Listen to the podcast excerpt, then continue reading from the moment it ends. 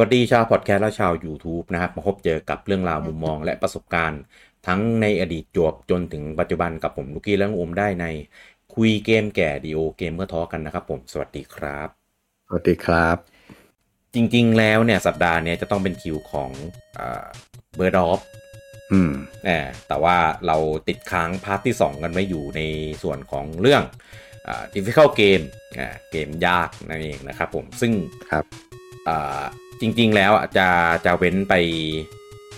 อีกอาทิตย์หนึ่งก็ได้ เออแต่ อืม รู้สึกว่า เอ๊ะประเด็นเนี้ยมันน่ามาต่อให้จบ เออ ไม่อยากค้างคาต่อให้จบไปเลย เอ ดีกว่า อก็เลยรัดคิว ครับ เออรัดคิวในส่วนของเบอร์ดอฟมาก่อน เออนะครับ แล้วก็มาต่อกันนะครับ ในประเด็นถึงเรื่องที่ว่าเกมมันยาก เออตอน อืม เด็กๆเกมพวกเนี้ยมันยากมาก เราเล่นกันไปได้ไง แล้วก็เอ่อคนสร้างเกมเนี่ยเขามีวัตถุประสงค์อะไรในการทำเกมให้มันยากขนาดนี้ อืม อ่ะก็จะมีรูปแบบในความยากของเกมแบบหลายอย่างแล้วแต่เงื่อนไขว่า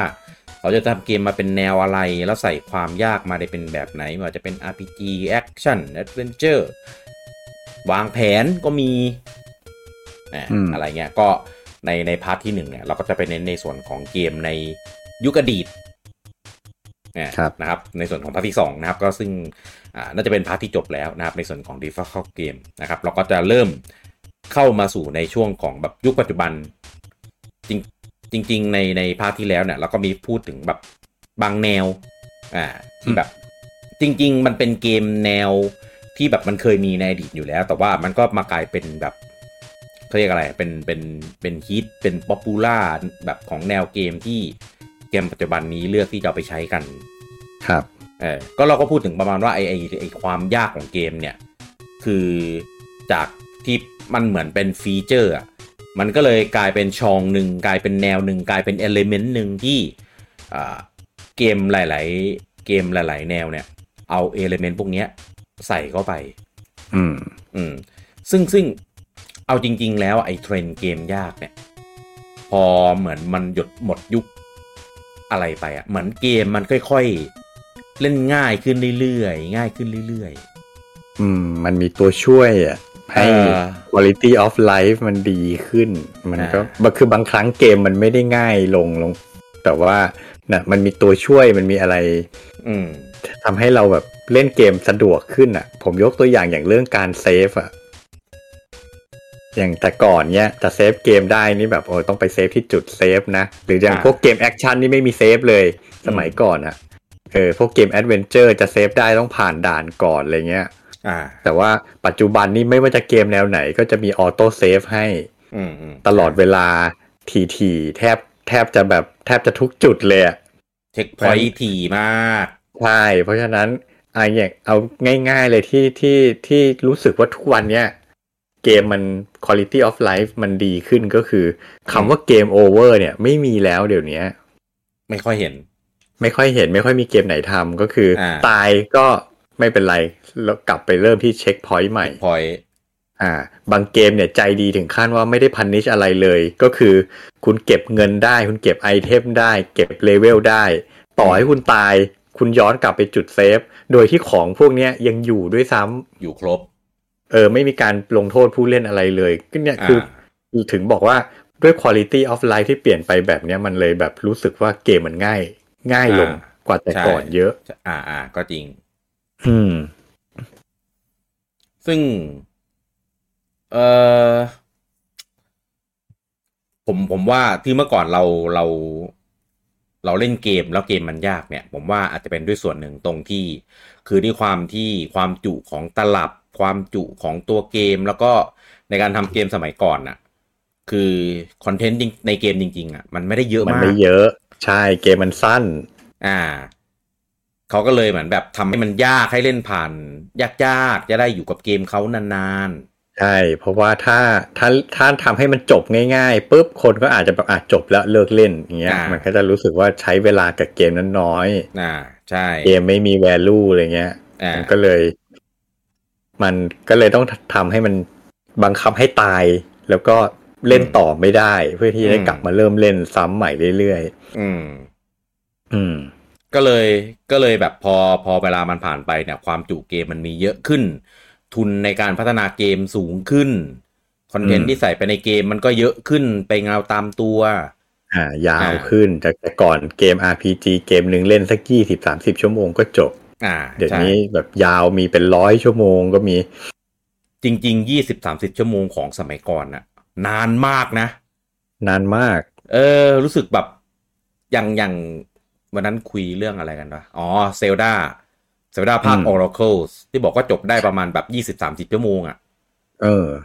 คือเรามานึกสมัยเนี้ยเอ้ยไม่เกมมันสั้นอย่างว่าเมื่อก่อนรู้สึกเล่นตั้งนาน อืม ใช่ เออ ทุกวันเนี้ยเล่นแป๊บเดียวสามสิบชั่วโมงนี่คือแบบ คือถ้าเล่นจริงจังอย่างอย่างสปีดระดับผมที่เล่นเยอะระดับผมอะ อืม ไม่ไม่เกินสัปดาห์ อืม ไม่เกินสัปดาห์จบแน่นอน ซึ่งเกมที่สั้นระดับนั้นอะในสมัยเนี้ย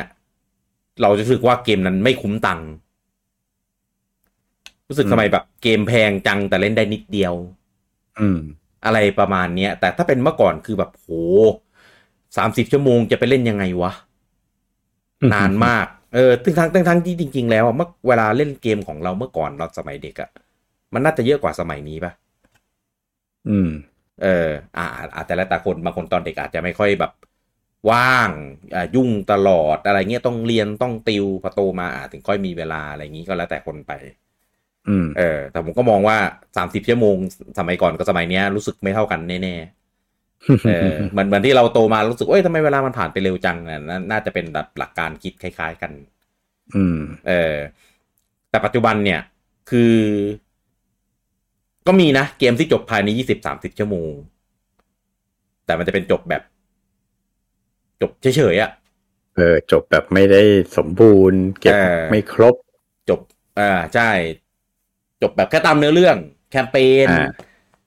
อ่าแต่ยังมีอะไรแบบต้องไปเล่นบนซ้ำตามเก็บอีกเยอะเลยอะไรอย่างเงี้ย อืม ก็คือ เออ มันกำลังไปกระทบเรื่องของคำว่า replay value ด้วยแหละ อ่าใช่ อ่ะเกมสมัยก่อน replay value คือเล่นไม่จบสักทีซ้ำๆ ต้องเล่นซ้ำๆอยู่อย่างนั้น เออ อ่ะแต่เกมเกมสมัยใหม่ มันไม่จำเป็นต้องทำให้เกมยากบังคับ เรากลับไปตายซ้ำตายซากอย่างนั้นละ อ่า replay value มันก็เลยกลายเป็นว่า ให้เล่นจบไปก่อน อืม แล้วค่อยแบบไปมีคอนเทนต์เพิ่มเติมเสริมให้เราเข้าไปเล่นมันต่อได้ อ่าใช่ เออ จริง ๆ จริง ๆ เรื่องไปเรื่องของ replay value เนี่ยจริงๆเมื่อก่อนก็ ก็มีหลายเกมนะ ที่แบบใส่ replay value มาเยอะๆ อะไรอย่างเงี้ย แต่ว่า ด้วยความที่เมื่อก่อนอ่ะ มันไม่ได้มีการเก็บโปรเกรสไว้แบบให้กลับมาเล่นต่อไง ผมยกตัวอย่าง Mario 3 อืม คอนคอนเทนต์เยอะมาก อืม ด่านเพียบ เออแต่ว่าโอกาสที่เราจะเล่นแบบรวดเดียวเก็บครบแบบทุกด่านเลยในแบบในในเพลย์เดียวอะ่ะ โดยที่แบบเราเราแบบไม่ต้องเปิดเครื่องทิ้งอะไรอย่างเงี้ยแทบจะเป็นไปไม่ได้ อืม เออ เพราะมันต้องใช้เวลาในการเล่นแบบนาน เออ แถมเกมก็ไม่ได้ง่ายด้วยนะ โอเคแหละ ไม่ได้ เจ้าอะไรนะ อืมอืมเปล่าเปล่าเปล่า เออเออ ก็คือแต่ว่ามันก็แอบมีสำหรับคนที่แบบอยากจะเล่นจบง่ายก็มีทางลัดมีอะไรอย่างเงี้ยอ่ะเพื่อให้ไปจบ ครับ เออ แต่ว่าถ้าเกิดจะเล่นแบบเอาดาน เอาเอาเก็บคอนเทนต์ที่เกมมีทำมาให้จริง ๆ อะไรเงี้ยอ่ะเขาก็มีให้เยอะอ่าแต่ว่าก็ไม่ได้เป็นเกมที่อยู่ในระดับที่เรียกได้ว่าเล่นง่ายนะเออ ม อแต่ว่าก็แต่ว่าถ้าเทียบกับเกมอื่นๆในในในในยุคเดียวกันมีเกมที่ยากกว่านั้นเยอะ อืม เออ นะครับ ก็แต่ส่วนใหญ่ แต่ส่วนใหญ่จะเป็นคล้ายๆ กันคือเป็นเกมสไตล์แบบอาร์เคด อืม อ่าเล่นเล่นแล้วก็มีสองอย่างคือเล่นจบเลิกไป แล้วก็เล่นซ้ำเล่นใหม่เล่นวนอะไรอย่างเงี้ย อืม กับอีกอันหนึ่งก็คือในในที่เราเอามาพูดกันก็คือ เล่นไม่จบ พยายามแล้วพยายามอีกหาสูตรหาอะไรแล้วหนังสือเฉลยอะไรก็แล้ว ก็ยังไม่ผ่าน อืมอ่ะ เพราะว่า คือคือเกมที่จงใจทำมาให้การเล่นมันยากจริง อ่าใช่มันยาก อืม ซึ่งซึ่งก็ถ้าถ้าในในแง่เนี้ย ในสไตล์เนี้ยของการทำเกมให้แบบให้มันยากให้เล่นยังไงก็แบบผ่านไม่ได้อะไรเงี้ย ผมว่าสไตล์เกมแบบอย่างเงี้ย มันค่อยๆเลือนจางหายไป เหมือน อืม เรียกว่าไงอ่ะ เหมือนเหมือนเทรนด์ในการเล่นเกมอ่ะ แบบยากๆอ่ะ มันมันค่อยๆลดลง เออผสมกับที่เกมมันมีไอ้นี่ด้วย มีอย่างที่ลุงบอกอ่ะ มีควอเรียฟลายมีตัวช่วย มีเรื่องของการเซฟ อ่า เอออะไรแบบเนี้ยเป็นต้นคือเล่นๆแล้วก็เราก็ไม่ต้องทนทรมานเล่นจนจบ เพราะว่ามันยากมากไงเราก็อ่ะไปถึงจุดที่แบบสามารถเซฟได้เออแล้วก็เราก็เลิกแล้ววันหลังก็ค่อยมาเล่นใหม่ ค่อยมาพยายามใหม่ตายก็ไม่เป็นไรเพราะว่าเราไม่ต้องเริ่มตั้งแต่แรกต้นเริ่มต้นเกมไง ใช่ เออแล้วก็มีเซฟที่เราแบบเซฟไว้แล้วอะไรเงี้ยเหมือนแบบ ก็เลยทำให้เราก็สามารถเล่นจนแบบค่อยๆเล่น ค่อยๆ กระดึบกระดึบตาม อ่า มันมันเอื้อให้เราเล่นเล่นผ่านเล่นจบได้ง่ายขึ้น ขอ อ่า แค่แบบ ขอแค่ยังเล่นมันอยู่อ่ะ ยังไงก็ อ่า ยังไงก็ได้ผ่านได้อ่ะ ยังไงก็ยังไงก็มีโอกาสจบแน่ว่าง่ายๆ ใช่ เออแต่ว่าก็อาจจะแบบต้องใช้ความพยายามหน่อยในในในหลาย ๆ เกมว่างั้น อืม เออก็ด้วยตัวช่วยอะไรเงี้ยแต่ว่าเกมที่จะแบบยากจริง ๆ นะ ถ้าเทียบกับเกมสมัยก่อนอะแบบยากมากแบบ อืม โอ้โหจะเล่นยังไงให้ผ่านวะก็ผมว่าจำนวนเกมอะก็ค่อย ๆ ลดลงไปอยู่ดี ลดลงไปใช่มันจะเหลือจำกัดเฉพาะแนว อ่า ที่แบบไอ้ไอ้ที่มันจะมีแนวที่แบบ แต่ในอดีตยากยังไง ก็ยากอย่างนั้นมาตลอดมันก็ยังพอมีแต่มันจะเป็นกลุ่มเล็ก ๆ เฉพาะแนวอย่างเช่นพวกเกมยาน อ่า พวกบุลเลตเทลใช่ไหม บุลเลตเฮลใช่เกม เออ ยานที่กระสุนมาเป็นหาฝนอย่างนั้นนะเอออันนั้นนะยากมาตั้งแต่ไหนแต่ไร ยากมาตั้งแต่อดีตจนปัจจุบัน อันนั้นมันเหมือนแบบมันเป็นเอกลักษณ์ว่ะ เออ คือถ้าทำมาบินยิงจีชิวๆมันก็ก็ไม่ มันก็ไม่ ใช่ หนุก อ่ะ อะ ไม่ใช่อ่ะ อืม เออแต่ผมเกมไอเกมสไตล์แบบเนี้ย ผมไม่เคยแบบจบจริงจังเลยนะ เพราะว่าพอไปแบบด่านที่แบบจริง ๆ ของมันมันจะแบบ ผมว่ามันเหมือนมันเหมือนเป็นเกมเกมพัซเซิลแล้วอะพัซเซิลที่เราต้องแบบ หาช่องว่างของของกระสุนให้เราไปแบบไปแอ เอบ อ ไปอะไรอย่างเงี้ย คือเกมอย่างเงี้ย ถ้ามาเล่นบนคอนโซลอ่ะ อ่า มันจะเขาเรียกว่าไง อารมณ์มันจะหายไปเยอะ อ่า ความกดดันมันจะไม่ค่อยมี เพราะว่ามันคอนติเนียได้ตลอด อ๋ออ่ะก็ใช่ เออ มันนั่นแหละมันเลยคือจริงๆถ้ามันมาเล่นบนคอนโซลอ่ะมันจะง่ายขึ้นเยอะเลย เพราะว่า อืม ความกดดันไม่ค่อยมี อ่า แล้วก็ อ่า นั่นแหละ มันสามารถคอนติเนียได้เรื่อยๆอ่ะมันเลย มันเลยง่าย แต่ถ้าไปเล่นบนอาร์เคดเนี่ยจะเจอความแบบความยากที่แท้จริง อ่าใช่ใช่ อืม หมดหมด เนี่ย ตัวก็ต้องหยอดเหรียญ ใช่ แล้วคือผมจะพูดว่าเนี่ยอย่างแม้กระทั่งเกมบุลเลตเฮลอย่างเงี้ยในปัจจุบันน่ะถ้าเอาถ้าพอร์ตมาลงคอนโซลน่ะ อืม ก็ให้เราคอนติเนียได้ไม่จำกัด อ่าอ่า เออถึงบอกว่าเนี่ยเล่นยังไงก็จบ เพราะฉะนั้นเนี่ยผมผมมานั่งเล่นนะ ด่านท้ายๆอ่ะ ถ้าเป็นถ้าเป็นไปเล่นอาร์เคดอ่ะ ต้องมี อืม หยอดเป็นร้อยอ่ะเป็นร้อยบาทอ่ะ เออ สมมุติสมมุติว่าหยอดตาละสิบบาทอ่ะกว่าจะ อ่อ่ กว่าจะจบได้รอบนึงอ่ะ ผมว่ามีหยอดเป็นร้อยบาท เพราะว่าด่านท้ายๆนี่ตายรัวๆคอนติเนียรัว อืม ๆเออ แต่พอมาเล่นในคอนโซลนี่แบบเออตายไปเลยไม่เป็นไรตรงไหนยากๆก็ปล่อยตาย แล้วเดี๋ยวคอนติเนียเอา เล่นเล่นในคอนโซลนี่คือเหมือน เหมือนเอาฝึกความอดทนอะไม่ได้เล่นใช้แบบความสามารถในการเล่นจริงๆอะ เออไม่งั้นมันต้องตั้งชาเลนจ์เอาเองอ่ะว่าแบบเฮ้ยห้ามห้ามคอน อ่า ห้ามคอนติเนียให้เล่นด้วยตามด้วยจำนวนยานที่ให้มาแค่นั้น อ่า อะไรเงี้ย ไม่ได้หรอกเพราะว่าถ้าเกิดเราไปเล่นเกมตู้อยังน้อยเราก็ต้องหยอดสักสองสามรอบอะ เออ เออเท่าที่แบบเรามีตังค์อะนะ เออแต่ว่าอย่างอย่างกับเกมแนวอื่นเงี้ยอ่ะผมว่า RPG เนี่ย เป็นเกมที่เห็นได้ชัดเลยว่าความยากลดลงไปเยอะ ถ้าเทียบจากสมัย ลดลง ก่อน ใช่ อืม คือ RPG เนี่ยก็คือเหมือนกับว่าหลักๆเลยคือถ้าฟาร์มเวล ถ้าเอาเวลเข้าสู้ หลายๆเกมก็คือก็จะเล่นได้ ใช่ เออหรือเพิ่มมาหน่อยนึง อาจจะต้องมีสกิลในเรื่องของการอ่านหน่อยนึงว่าบอสมันทำอะไร อืม อ่าแล้วเราก็จัดจัดตีจัดทีมจัดแต่งบิวตัวไปให้แบบ ไว้สู้บอสแบบเนี้ย อ่า เออเราก็อัดเวลเพิ่มเข้าไป ก็จะ อืม สู้ได้จะสู้ได้แหละ อืม เอออะไรแบบเนี้ยคือพวกบอสพวกศัตรูมันจะมีตัวที่โกงเราแต่ว่ามันเป็นพวกแบบพวกบอสลับพวก อะไรพวกเนี้ยเออแต่ว่าถ้าเอาจบแบบคอนเทนต์หลัก ๆ จริง ๆอ่ะก็ไม่ค่อย ไม่ค่อยไม่ไม่ค่อยบีบบังคับให้เราต้องบิวเฉพาะทางเท่าไหร่ อ่าใช่ ก็คือให้อิสระเราจะเล่นเก็บเลเวลมายังไงบิวสกิลมายังไงก็ยังพอผ่านได้ เออ เออแล้วก็บวกกับ quality of life ในปัจจุบันมันก็ยิ่งแบบเออทำให้ผ่านง่ายขึ้นไปอีก อ่าใช่ เออ เซฟสบาย คือคือในดันในอะไรเงี้ยอ่ะอ่ะอาจจะลำบากหน่อยนึงต้องมีจุดเซฟจุดอะไร อ่า อ่า แต่ในในแผนที่อย่างเงี้ย ก็เซฟได้ตลอด โอ้ถ้าพูดในแง่นี้ผมว่าตัวเครื่องก็มีส่วนช่วยให้การเล่นเกม RPG มันง่ายขึ้น ยังไงอ่ะ ถ้าเล่นบนสวิชอย่างเงี้ย อ่า มันเครื่องมันสลีปได้ไง อ๋อ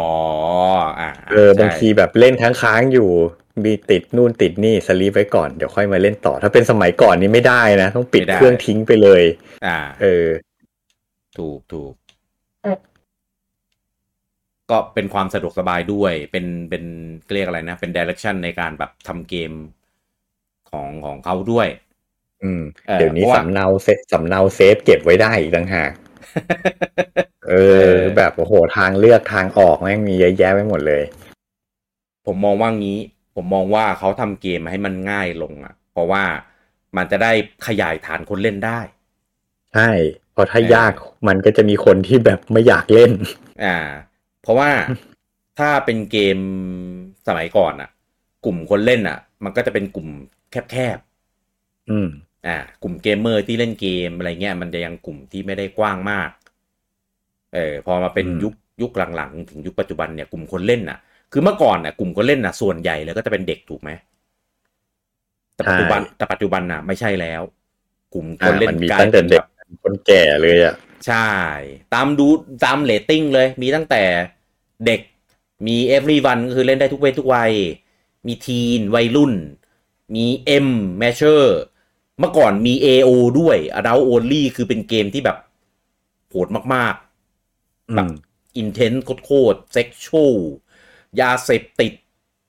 อะไรพวกเนี้ยใส่หมด แต่ว่าเขาก็แบบเหมือนรณรงค์ไม่ให้ทำเกมแนวนี้ออกมาแล้ว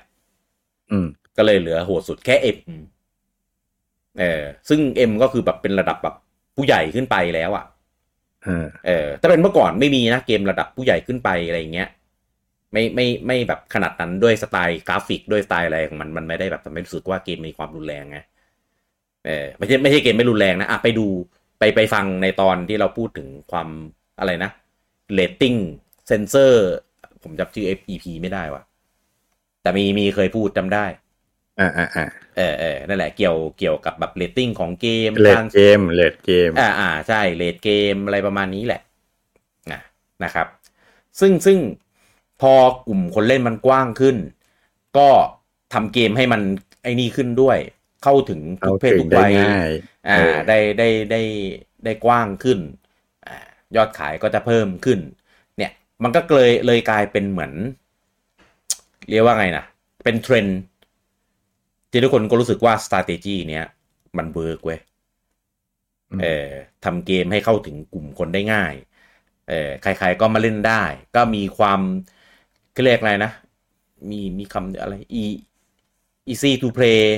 hard to อะไรวะสักอย่างอ่ะ ผมจำคำไม่ได้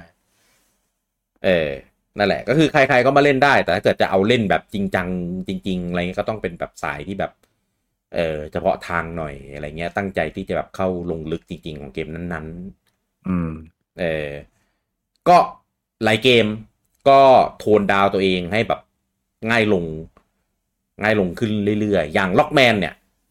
ถ้าไปในนับภาคเก้าภาคสิบที่เน้นแบบเอาทำแบบเรโทรอะนะ อืม ง่ายลงเยอะมาก จริงๆล็อกแมนง่ายง่ายลงเรื่อยๆเรื่อย ใช่ ก็ ไล่ คือ ๆเออ ภาคภาคหนึ่งสองสามเนี่ย อ่า เอ่อ ถ้าไม่มีรีไวล์ ผมไม่จบอ่ะ อ๋อ รีวายไปถึงแบบในยุคปัจจุบันถูกไหม ใช่ถ้าไม่มาถ้าไม่ไม่มาเล่นบน e m u ที่มีเซฟสเตทหรือรีไวล์บน NSO อะไรเงี้ย อ่า ผมเล่นไม่จบ อ่า จริงนะล็อกแมนหนึ่งสองสามเนี่ย ยากเกิน ใช่ใช่ผม ผม จำได้ว่าตอนเด็กล็อกแมนหนึ่งอ่ะหนึ่งของสามอ่ะ ส่วนใหญ่จะไปตายตรงแบบแถวๆด่านเอ่อไวลี่ อืมใช่ เอ่อคือไอ้บอสแปดตัวไม่เท่าไหร่ อืม ร้อยแปดตัวพอผ่านได้แต่ว่าไอ้ อ่า ที่ยากยากอะ อืม มันไม่ใช่ยากที่ด่านหรือ ด่านมันก็ยากแหละ แต่ที่ยากที่สุดมันคือ quality of life ในช่วงด่านของไวลี่ก็คือ อ่า มันไม่มี ให้มันไม่มีพาสเวิร์ดระหว่างด่านแล้วไง อ๋อ เป็นแบบต้น คือด่านไวลี่มันต้องเล่น มันต้องเล่นลวดเดียวให้ผ่านทั้งหมด ถ้าเกมโอเวอร์ปุ๊บมันต้องไปเริ่มด่านไวลี่หนึ่งใหม่ อ่า อ่าเพราะฉะนั้นเนี่ยเงื่อนไขในการเล่นมันยากกว่าปกติละ ใช่ อืม เออ แล้วพอผ่านไปผ่านไปก็ง่ายขึ้นเรื่อยๆ ง่ายขึ้นเรื่อยๆ ความสามารถล็อกแมนก็เพิ่มขึ้น ขึ้นชาร์จช็อตได้ อ่ามี มีบีดมีชุดเกราะมีอะไรแบบ โอ้ เออยิ่งมาเป็นล็อกแมนเอ็กนี่คือโอ้โหง่ายกว่าล็อกแมนธรรมดาเยอะเลยอะ โหไต่กำแพงได้นี่คือแบบโคตรง่ายเลยครับ เออคือคือถ้าเอาจบเฉยๆอ่ะไม่ไม่ต้องนึกถึงเรื่องหาเกราะหาอะไรอ่ะ สบายเลยครับ เล่นชิวๆเลย ใช่เพราะว่า เออ ความยากความยากของล็อกแมนปกติอะมันคือเหว อ่า คือตกเหวแล้วมันหมดสิทธิ์แก้ตัว แต่ อืม ล็อกแมนเอ็กเขาไต่เหวได้นี่แม่งแบบ เ โอ้โห ชีวิตดีขึ้นเยอะ ใช่ก็เนี่ยเป็นตัวอย่างที่เห็นได้ชัดเลย อืม ว่าว่าเกมก็คือแบบมีมีความง่ายลง ครับ เออง่ายลงหลายเรื่อง ทั้งตัวเกมปรับ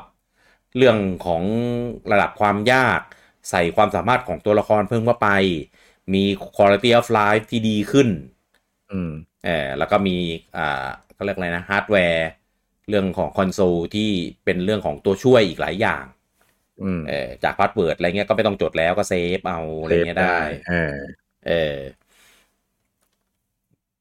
แล้วก็ อ่ะ เราพูดถึง RPG ไปแล้ว พูดถึงล็อกแมนไปแล้ว อย่างสมัยก่อน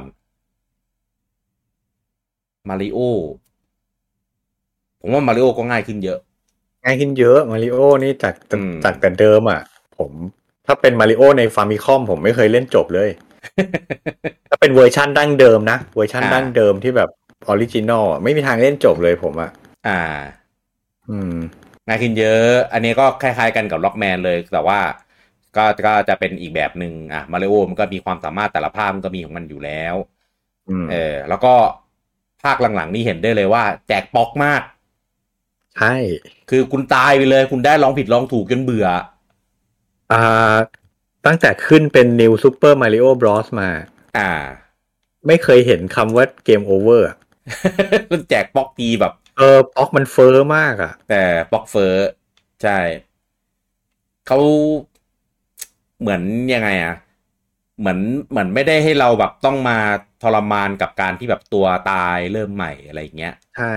เออ อยากให้เราแบบ ก็ ลอง คือ ผิดลอง เอา ถูก แบบ จนแบบ เออใช่ ให้ให้เล่นซ้ำๆไปจนกว่าจะผ่านนั่นแหละ อ่าจนกว่าจะผ่าน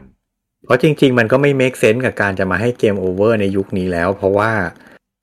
มันก็เซฟได้ตลอดอะมาริ โอ มาริโอยุคใหม่อะมันก็เซฟได้ตลอดเหมือนกัน เออ ใช่ เออ ใช่ เกมโอเวอร์ไปก็โหลดเซฟมาเล่นต่ออยู่ดี เออ ถูก เออเพราะฉะนั้นจริง ๆ แล้วอะผมมองว่าปัจจุบันอะมาริโอไม่จำเป็นต้องมีป๊อกแล้วก็ได้ ไม่ได้มันมันมันเป็นกิมมิกแหละ เออ จริง ๆ ถ้าเป็ ใช่ น ผม ภาพ ผมว่าเขาเขาเขารักษาไว้เพื่อรักษาเอกลักษณ์กิมมิคเฉยๆอะแต่จริง อ่า ๆในแง่การเล่นน่ะ มัน อ่า ไม่ได้ส่งผลอะไรแล้วอะ ใช่ใช่ เออ เพราะมันมันแจกซะจนแบบเราไม่จำแล้วว่าเราตัวเราเหลือเท่าไหร่อะ ใช่ หรืออย่าง อืม ไอ้ที่ยากๆจริงดองกี้คองคันทรีอย่างเงี้ย อ่าอ่าอันนั้นยากจริง โหไอ้นั่นอ่ะป๊อกมีผล คือา มีมีห้าสิบตัวก็เกมโอเวอร์ได้อะ อ่าใช่ เออ ผมว่าดองกี้คองเนี่ย ไม่ยากเรื่องของการดีไซน์เรื่องอะไรอย่างนี้เลยนะ ยากเรื่องการบังคับ มันยากที่เอ่อตัวอ่าไอ้มูฟเมนต์ของตัวละคร โมเมนต์ของตัวละครใช่มันลื่นเกิน มันเดินเดินๆไหลๆอ่ะ แล้วคือแบบโอ้โหเกมแพลตฟอร์มแพลตฟอร์มเมอร์แล้ว คือดีไซน์ด่านมาโหดกว่ามาริโออีกนะ ใช่ด่านดองกี้คองคันทรีรีเทิร์นภาคหลังๆ นี่คือต้องการความเป๊ะมากกระโดดพลาดแม้แต่ แม้แต่พิกเซลเดียวก็ไม่ได้ เอ ต้องใช้พิกเซลเพอร์เฟกในการผ่านเหว ผ่านแพลตฟอร์มแทบจะตลอดเวลา แต่ดันทำตัวละครที่เดินแล้วลื่น อ่าใช่ เฟรมมันเยอะไปมั้ง เดินแล้วลื่นแล้วก็แบบแบบ เรียกว่าอะไรนะ ตัวโม เล ชั่น ย ตัว อ่ะ ละ มัน ค เดิ ร น อ่ะ ใช่มันเดินเลยพิกเซลที่เราต้องการไปอยู่เรื่อยอ่ะ เออมาริมาริโออ่ะ ยืนก็ยืนไง ใช่ เออกระโดดเดินหน้าอะไรก็มีอยู่แค่เนี้ยแต่ดองกี้คองมันจะมีแบบ วิ่งสองขา วิ่งสี่ขา มีเป็นแบบกิ้งกิ้งๆม้วนตัว แอคชั่น แล้วก็ มันเยอะไปเล่นแล้ว เอง ง อ เวลาหยุดแล้วก็แบบมีแบบดึบดึบดึบไปข้างหน้าหน่อยนึง อะไรก็ไม่รู้อะคือแบบ ม คือเล่นแล้วหงุดหงิดแต่เล่นแล้วผมรู้สึกว่า อยากจะเปลี่ยนให้เอาตัวมาริโอมาใส่แทนแล้วเกิน ๆ เนี่ยคือจริง ๆ จะบอกว่าคนหลาย ๆ คนอาจจะไม่รู้ เพราะว่าดองกี้คองมันไม่ใช่ซีรีส์ที่โด่งดังอะไรบางคนอาจจะไม่เคยเล่นเลยอ่ะดองกี้คองคันทรีเนี่ย อ่า ผมผมแนะนำเลยใครอยากใครอยากชาเลนจ์นะ เออ ใครอยากเล่นเกม Challenge Challenge อ่ะ ไปหา Donkey Kong Country Return ครับ มันจะมีครั้งแรกสุดมันจะลง V แล้วมันมาพอร์ตลง 3DS อ่า อ่า เป็นเกม เป็นเกมแอคชั่นแพลตฟอร์มเมอร์ธรรมดาธรรมดานี่แหละ แต่ อืม ผมบอกเลย ผมอดทนเล่นมันจนจบอ่ะ แบบ โโห ตอนตอนอยู่บนเครื่องตอนอยู่บนเครื่อง V อะเล่นไม่จบ ผมมาจบบน 3DS อ๋อ แล้วแบบ ผมซื้อมาด้วยความแบบ เขาเรียกว่าไงความคับแค้นน่ะ ความความขับแค้น เออ เพราะว่าเล่นบนวีแม่งยากมากเล่นไม่จบอ่ะแต่คือเกมมันสนุกนะ ผมชอบมากเลย แต่บนวีผมเล่นไม่ไหวจริงๆอ่ะ อ่า เข้าใจ แล้วพอมันพอมันพอร์ตมาบน TDS อะผมตั้งใจเลยว่าแบบโหผมต้องแบบ ต้องซื้อมันอ่ะ เอามาเล่น อืม ซ้ำอ่ะผมผมต้องเล่นเกมนี้ให้จบให้ได้ อ่ะ เพราะปกติเป็นคนไม่ชอบเล่นเกมยาก แต่ อืม เกมเนี้ยสนุกจริง แล้วแบบผมเล่นบน 3DS จนจบอะคือแบบ กว่าจะจบได้นี่คือแบบท้อแท้อะท้อแท้ไปหลายร อบอะแต่พอจบแล้วบอกเลยว่าแม่งเหมือนแบบ เหมือนปลดล็อกอะไรบางอย่างในชีวิตอะแบ ปล บ ดล็อก ปลดล็อกอาชีพเมนต์ของชีวิตอะ เออ ว่าแบบเฮียกูจบดองกี้คองกันที่รีเทิร์นได้แล้วอะเออ งี้งี้ละงมก็ต้องไปต่อด้วย เอ่อ topical feed แล้ว ท็อปิคอลฟีดผมก็ซื้อมาเล่นบน Wii U อ่ะ แต่ผมว่ามันมันไม่มันสนุกไม่เท่ารีเทิร์นแรกอ่ะ อ่า มันคนละแบบแหละ เออ อืม มันมันไปเน้นความหวือหวา อืม เออ เอ๊ะ แต่พอเดี๋ยวพอลุงอมเล่นไป สักพักหนึ่งอ่ะ มันจะถึงจุดครับ แล้วเราก็จะผมว่ามันจะมีมีอะไรบางอย่างที่คล้ายๆรีเทิร์นเหมือนกัน อืมอืม เออ บางอย่าง แต่ นี่ ผม คือ ลองมาหลายปีมากแล้วท็อปิคอลฟีดเนี่ยตั้งผมซื้อตั้งแต่อยู่บน Wii U อ่ะ แล้วผมก็เล่นไว้ได้สักสามสิบเปอร์เซ็น อ่า คือ ซื้อซื้อใหม่บนสวิชเลยครับ เออซึ่งซึ่ง อันเนี้ย ผมไม่เข้าใจเหมือนกันนะว่า เขาทำให้ตัวละครมีการเคลื่อนที่เคลื่อนไหวแบบเนี้ยทำไมวะ ไม่ใช่ เออ ทำให้มัน คือ ยากโดยไม่จำเป็นอ่ะ เออ คืออยากจะให้มันมันแตกต่างจากมาริโออ่ะ เข้าใจ แต่ว่ามันมีวิธีทั้งหลายวิธีที่ทำให้มันแตกต่างกันแบบเนี้ย อืม แพลตฟอร์มเมอร์แต่ละเกมอ่ะมันก็จะมีเอกลักษณ์ในแบบ เฉพาะของตัวเอง แต่อีเอกลักษณ์แบบไหลๆอ่ะ ผมว่าถ้าภาคหน้ามีโอกาสทำอีกเอาออกได้ก็ออก เอา นะ ออกเถอะเอาออกเถอะขอร้อง เกมจะน่าเล่นกว่านี้อีกเยอะ จริง ผมว่าดีดีไซน์สเตทของดองกี้คองอ่ะ สร้างสรรค์มาก ใช่ เออเจ๋งมากนะ การดีไซน์ของเขาอ่ะ แต่ว่ามาติดที่ อืม ตัวละครอย่างเดียวเลยอะคือแบบ ไม่ไหวว่ะ อืม เออไอไอรีเทิร์นอะผมจบจบบน VU อืม เออแต่ Topical f e e d ผมไม่จบว่ะ อืม ทั้งทั้งทั้งที่แบบผมแบบ enjoy กับมันมากเลยนะ รู้สึกแบบ รู้สึกดีกับหลาย ๆ เรื่องกับงานดีไซน์กับอะไรพวกเนี้ย เออ แต่ว่า ความสามารถยังไม่พอว่ะ เออ แต่เนี้ยผมผมมีใน Wii U นะครับ เออใน Switch มันยังไม่ได้ซื้อใหม่ เพราะว่าผมไม่มั่นใจว่าซื้อแล้วจะเล่นจบ เออ คืออยากอยากซื้อมา เอ่อ แก้กรรมตัวเองเหมือนกันนะ อืม เออ แต่เดี๋ยวแบบรอก่อน ยังไม่พร้อมในตอนนี้ เออ ไม่รู้ไม่รู้ว่าเกมปรับอะไรไปบ้างนะ เรื่องของความ อืม ยากเรื่องของอะไรอย่างเงี้ย อืมอ่ะก็คือพูดไปอย่างเงี้ยก็คือหมายความว่าเกมอ่ะ ทั้งทั้งเกมใหม่อ่าไอพีใหม่ที่มาถือกำเนิดในยุคหลังๆ หรือว่าจะเป็นเกมอ่าเกมเก่าที่มีภาคต่อต่อเนื่องมาจนถึงปัจจุบันก็ตามเออระดับความยากอะไรเงี้ย มันลดลง อืม อ่ามันลดลงแล้วก็เอ่อเรียกว่าไงอ่ะ เรื่องของ quality of life ด้วย อ่า เรื่องของตัวช่วยด้วยอะไรพวกเนี้ยเออ อืม มันก็ทำให้เกมแบบมีความง่ายลงง่ายลง แต่ว่า ก็ไม่ทุกเกม อย่างที่เราพูดเนี่ยแหละว่า อ่ะ มันก็มีมีบางเกมที่เขาทำมาให้มันยังยากอยู่ อืม เออถึงแม้จะเป็นภาคต่อ หรือว่าจะเป็นไอพีใหม่ก็ตามนะด้วยความที่แบบยังยังอยากจะคงอ่าเอกลักษณ์แล้วก็สไตล์ในความยากในของตัวเองเอาไว้ อืม เออนะครับ แต่เป็นส่วนน้อย แล้วเวลาทำออกมา เวลาทำเกมออกมายากในยุคแบบหลังๆอะ่ะ คนก็จะบ่นแบบ เนี่ยบ่นเหมือนเราอะ่ะอุ้ยทำไมทำเกมมายากจังเลยวะ อืม ซึ่งซึ่งจริง ๆ แล้วอ่ะดองกี้คองคันทรีอ่ะสมัยเครื่องซูเปอร์ฟาร์มิคอมอ่ะมันยากอยู่แล้วครับ ยากแต่ไม่ใช่มันยากอยู่แล้ว เออ มันยากอยู่แล้วครับ แต่ว่ามันตามยุคสมัยไง อืม เออ จนแบบจนเนี่ย ผมกับลุงอมยังพูดเป็นเสียงเสียงเดียวกันเลยกันว่าทำไมต้องทำให้ตัวละครเป็นแบบนี้วะเสียดายทำเกมให้มันแบบน่าเล่นกว่านี้ก็ดีได้ตั้งเยอะ อืม เออ คือคือเกมแบบแนวเนี้ย มันยากได้ แต่ว่าเราก็อยากเล่นที่มันแบบง่ายเนอะให้มันยากน้อยลงกว่านี้หน่อย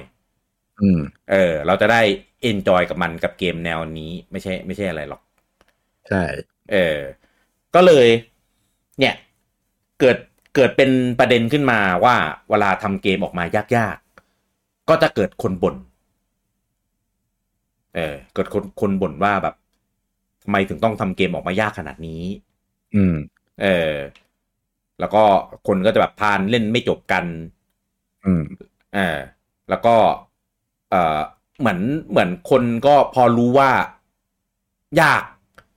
เออคนก็จะเริ่มแบบขยาด ไม่เล่น เออ ไม่อยากเล่น อืม เหมือน เออ คนบางคนเนี่ยพอบอกว่าเกมนี้เป็นโรคไล่นะ ก็ไม่เอา ไม่ ละ ไม่เล่นเลย เออ เออใช่ เกมนี้บูลเลตเฮลนะ ก็ อ่า ไม่เล่นเลย ใช่ เกมนี้เป็นโซลนะอ่าไม่เล่นเลย เออ ก็มีเหมือนกัน เพราะว่า ใช่ ไม่อยากไม่อยากเป็นเกม ไม่อยากเล่นเกมยาก อืมบางทีคืออย่างนี้สำหรับ เป็นตัวแทนคนที่ไม่ชอบเล่นเกมยาก เออ ทำไมคนบางคนถึงไม่อยากเล่นเกมยาก เออ ๆเออ เพราะบางทีเราก็แค่อยากเล่นเกมเพื่อเอาเอาความบันเทิงสนุกสนุกอ่ะ ผ่อนคลาย เออความความบันเทิงแต่ละคนไม่เหมือนกันไง อ่ บางทีอย่างผมเนี่ย ผมรู้สึกสนุกเมื่อเล่นเกมผ่าน เอ อ เออเออ แล้ว เออเออ ผมมีนิสัย ผมไม่ชอบทำอะไรซ้ำๆ อืม เพราะฉะนั้นพวกเกมที่แบบยากๆ แล้วผมต้องตายแล้วไปเล่นใหม่ตายแล้วไปเล่นใหม่บ่อยๆเงี้ย อ๋อ ผม ผมไม่ชอบนิสัยผมไม่คือผมไม่ชอบอะไรแบบนี้โดยนิสัยอยู่แล้วอะ อ่าอ่า มันจะท้อ เออ ใช่ไม่ผมจะรู้สึกแบบแม่งเสียเวลา แบบให้กู อ๋อ ผ่านๆไปไม่ได้เหรอจะได้แบบเออไปไปเล่นตรงอื่นต่อดีกว่าไหมอะไรเงี้ย อ่าอ่าอ่า เข้าใจ เออ แล้วยิ่งในปัจจุบันนะ เกมเกมมันเยอะไง อืม เออเราก็อยากเราเล่นผมอะเล่นเกมเกมหนึ่งอะผมอยากรีบรีบจบ เพื่อจะได้ไปเล่นเกมอื่นต่อ อ่า ไอเกมไหนที่มันยากแล้วแบบต้องมาเล่นซ้ำซากไม่ผ่านสักทีเนี่ยถึงจุดจุดหนึ่งผมจะนั่งคิดแล้ว เราควรจะไปต่อเกมนี้ ไหม เออ ถ้ามัน เออ ถ้ามันไม่ได้ดีขนาดนั้นผมก็เทเลยนะ เลิก อืม ผมไปเล่นเกมอื่นดีกว่าคือมัน ม เสียเวลา เข้าใจ อืม เวลาเรามีจำกัดไงแต่เกมมันมีไม่จำกัดอะ อืมอืมอืม เออ เกมมันเยอะ ใช่เราเรา อืม เพราะฉะนั้นเราเราบริหารเวลาไปเล่นเกมอื่นที่มันเราเอนจอยกว่านี้ดีกว่า อืม อืม ผมเข้าใจนะ ผม อืม เคยคิดเหมือนลุงอูมเลย เออ แบบนี้เลย คือแบบ คือเกมมีตั้งเยอะอะทำไมจะต้องมาเสียเวลากับไอเกมบ้านี้ตั้งนานนมเนวะ ใช่ เออ แล้วก็แบบ ยาก ยากเกินไปจะรู้สึกก็แบบยากเกินไปอ่ะ อืม เออ รู้สึกแบบเล่นทำไมวะเนี่ย ยกตัวอย่างเอลเดนลิงเนี่ยแหละเป็นตัวอย่างเลย อ่า คือผมชอบมากนะ จริงๆ เป็นเกมที่ผมชอบมากเลยเอ d เดนลิงเนี่ย อ่า คือถ้าให้ให้คะแนนผมให้เก้าให้สิบได้อะ อืม เออ แต่ผมทนเล่นมันให้จบไม่ได้จริง อืม ๆเพราะอย่างอย่างด้วยด้วยสาเหตุที่บอกไปเมื่อกี้เลย อ่า ผมผมใช้เวลาอยู่กับเอ d เดนลิงประมาณสี่สิบชั่วโมงได้ โอ้โห ไม่น้อยนะ คือถ้าเป็นเกมอื่น ถ้าเป็นเกมอื่นนี่เล่นจบไปแล้วนะ อ่า แต่เอ d เดนลิงผมถึงผมถึงบอสตัวที่สามเองอะสี่สิบชั่วโมงอะ อืม ผมหมดเวลากับบอสตัวแรกไปยี่สิบชั่วโมงอะ อืม มันเกินไปอ่ะ อันนี้คือลุงผมเล่นคนเดียวเลยใช่ไหม เล่นคนเดียวไม่ได้ชุบไม่ได้ไม่ได้ไม่ได้ให้เพื่อนมาช่วยเลย เพราะผม อ่า เล่นไม่ตรงกับคนอื่นไง เวลาไม่ตรง เวลาไม่ตรง แล้วคนอื่นไปกันไกลแล้วด้วยแหละ อ่าอ่าอ่า ย้อนกลับมาช่วยไม่ได้ไง เฮ้ยได้นะ ได้เหรอ ได้ คน เออ คน ไม่ ที่ รู้ เล่ แห น ละแต่ คนที่เล่นไปไกลอ่ะจะดึงคนอื่นมาช่วยไม่ได้ อ๋อ เออแต่คนที่ที่ยังยังไปไม่ไกลอ่ะ คนอื่นมาช่วยได้ อ๋อเออนั่นแหละ เข้าใจผิด แต่ก็นั่นแหละเล่นคนเดียวอ่ะ าาเออเ อีบอสตัวแรกอ่ะ ผมผมน่าจะสู้กับมันเกินห้าสิบครั้งอ่ะกว่าจะผ่านอ่ะ ผมถึงขั้นร้องไห้เลยอ่ะ โอ้ย เออเพราะว่ามีอยู่มีอยู่ครั้งหนึ่งมีอยู่ทรายหนึ่งที่แบบ ฟันมันอีกทีเดียวก็ชนะแล้วอ่ะ จะผ่านอยู่แล้ว จะผ่านอยู่แล้ว ฟันอีกครั้งเดียวก็ชนะแล้วอ่ะ แม่งโลกอ่ะ แล้วแล้วแล้วก็ตายซะเองอ่ะโอ้โหผมแม่งแบบรู้สึกสิ้นหวังแบบสิ้นหวังจริง ๆ อ่ะ น้ำตาแม่งไหลเลยอ่ะ เออ เออ เอ๊ะ แล้วแบบเนี่ยจนแต่สุดท้ายผ่านได้เพราะคือถ้าใครเล่นก็รู้กันว่าบอสตัวแรกมันคัดคนเล่นนะนะ อ่าใช่ เออผมก็พยายามจะแบบ เอาว่าต้องต้องพยายามอ่ะเลือกที่จะเล่นเกมแนวนี้แล้วอ่ะเพราะว่า อ่าอ่า ผมไม่เคยเล่นโซลมาก่อนด้วย ม เอลเดนลิงเป็นโซลเกมแรกของผม ผมก็เอาวะต้องพยายาม แต่พอ อ่า จนถึง อ่า บอสตัวที่สามอ่ะ ผมผมเริ่มรู้สึกอะแบบทำไมต้องมาทำไมต้องมาทนทรมานเสียเวลาชีวิตอยู่อย่างนี้วะเออ แล้วผมก็มองเกมเกมใหม่ที่มันออกแล้วผมยังไม่ได้เล่นอ่ะ ผมก็แบบ อ่า อ่ะตัดสินใจพอละเอลเดนลิงเอาไว้เราเราเจอกันแค่นี้แหละ พอละเออ ตัวนนี้ก็ยังคิดแบบนั้นไหม คิดผมไม่กลับไปเล่นแล้วอ่ะไม่เอาแล้วอ่ะเออ แล้วผมก็จะไม่ซื้อเกมโซลเล่นอีกแล้วอ่ะ ไม่ไม่เล่นเกมโซลอีกเลย เออ คือไม่ ม อย่างที่บอกผมผมชอบมันนะ ผมสนุกกับมันมากเลย แต่ว่า ผมไม่สามารถให้เวลากับมันได้อะมัน ามั มันมันมันเอาเวลาผมเยอะไปอะผมไปทำอย่าง อ่า อื่นดีกว่า อ่าอ่า อื อ่าม เข้าใจได้ อืม อืมผมจะบอกงี้ ปกติแล้วอะคือถ้าไม่นับสมัยก่อนนะเอาเฉพาะแบบยุคหลังๆ ถึงยุคปัจจุบันอะไรเงี้ยนะ อืม ปกติผมคนที่แบบ ไม่เล่นเกมยากเลยครับ ไม่แบบ ครับ ไม่เล่นเลย มาไคมูระอะไรเงี้ย ที่ออกมาภาค เออ หลังๆอะไรเงี้ย ผมก็ไม่เล่น อืม เออ แล้วก็ เออล็อกแมนเก้าสิบผมไม่ชอบเลย เพราะว่ามันเป็นสไตล์การทำเกมแบบมาดักคนเล่นอะ ใช่ล็อกแมนเก้าสิบไม่สนุก ผมว่าเล่นไม่สนุก เออมาทำด่านทำบอสทำอะไรอย่างเงี้ยมาแบบเพื่อมาดักคนเล่นน่ะ อืม เออไม่แต่แต่ไม่ได้ไม่ได้แปลว่าเล่นไม่จบนะ เล่นจบแต่ไม่ชอบ ผมว่าดีไซน์มาแบบจงใจให้ จงใจให้ไม่ผ่านจนเกินไปอ่ะ อ่า ใช่ เออ แล้วก็ เออเกมอะไรอีกวะไม่นั่นแหละ คือผมอะปกติผมไม่เล่นเกมยากเลยเกมไหนที่มีระดับความยากแบบ difficulty ให้เลือกอะผมจะเลือก normal เสมอ ใช่ผมเหมือนกันเรื่อง normal เสมอ เออไม่เลือก easy ก็คือรุ่นเลือก easy ผมจะรู้สึกว่าแบบเหมือนแบบ มันไม่ได้เป็นระดับความยากที่คนเล่นเขาตั้งใจจะให้เราเล่นไง ใช่ อ่าผมก็จะเลือกที่ normal เออไม่เลือก อืม ฮาร์ดด้วย บางคนแบบอุ้ย no- no- normal ง่ายไปอ่าก็ง่าย อืม หรือยากก็แล้วแต่คนสร้างเขาสร้างเขาทำมาแบบเนี้ย เออ เออเราก็เล่นแค่นี้เออ ใช่ ผมก็จะ แบบ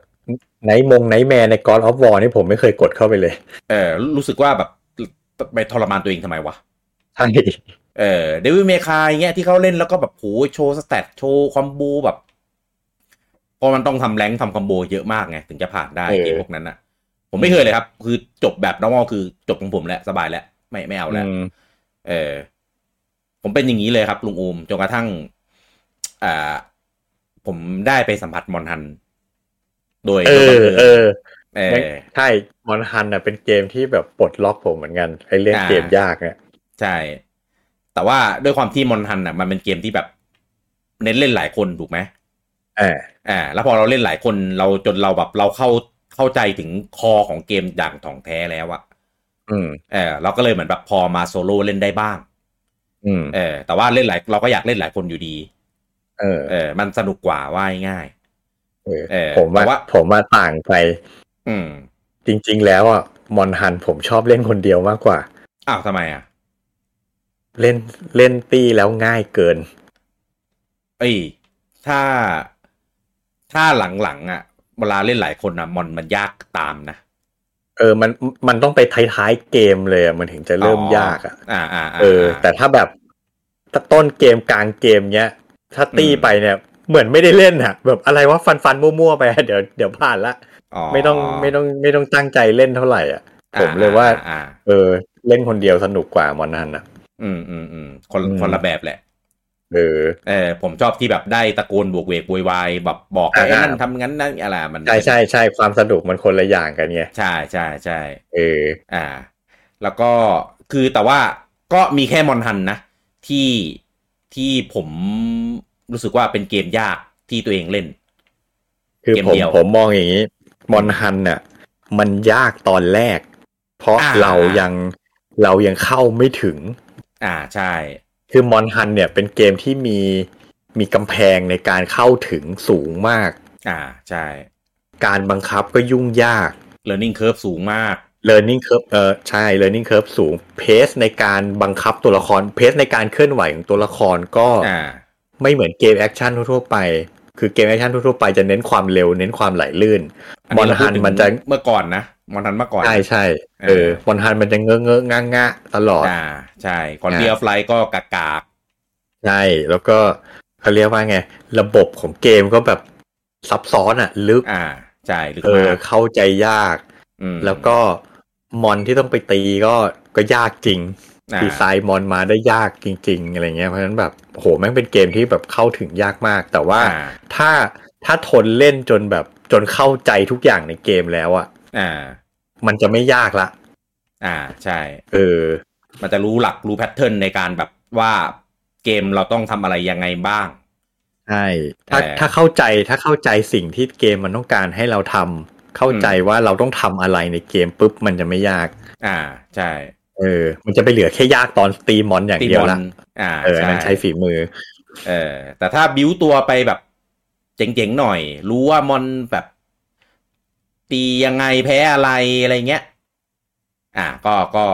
เป็นอีกอีกหลักการหนึ่ง อืม เออก็ต้องก็ต้องใช้แบบแบบใช้เวลา ใช้การฝึกฝน ใช้ อืม การความพยายาม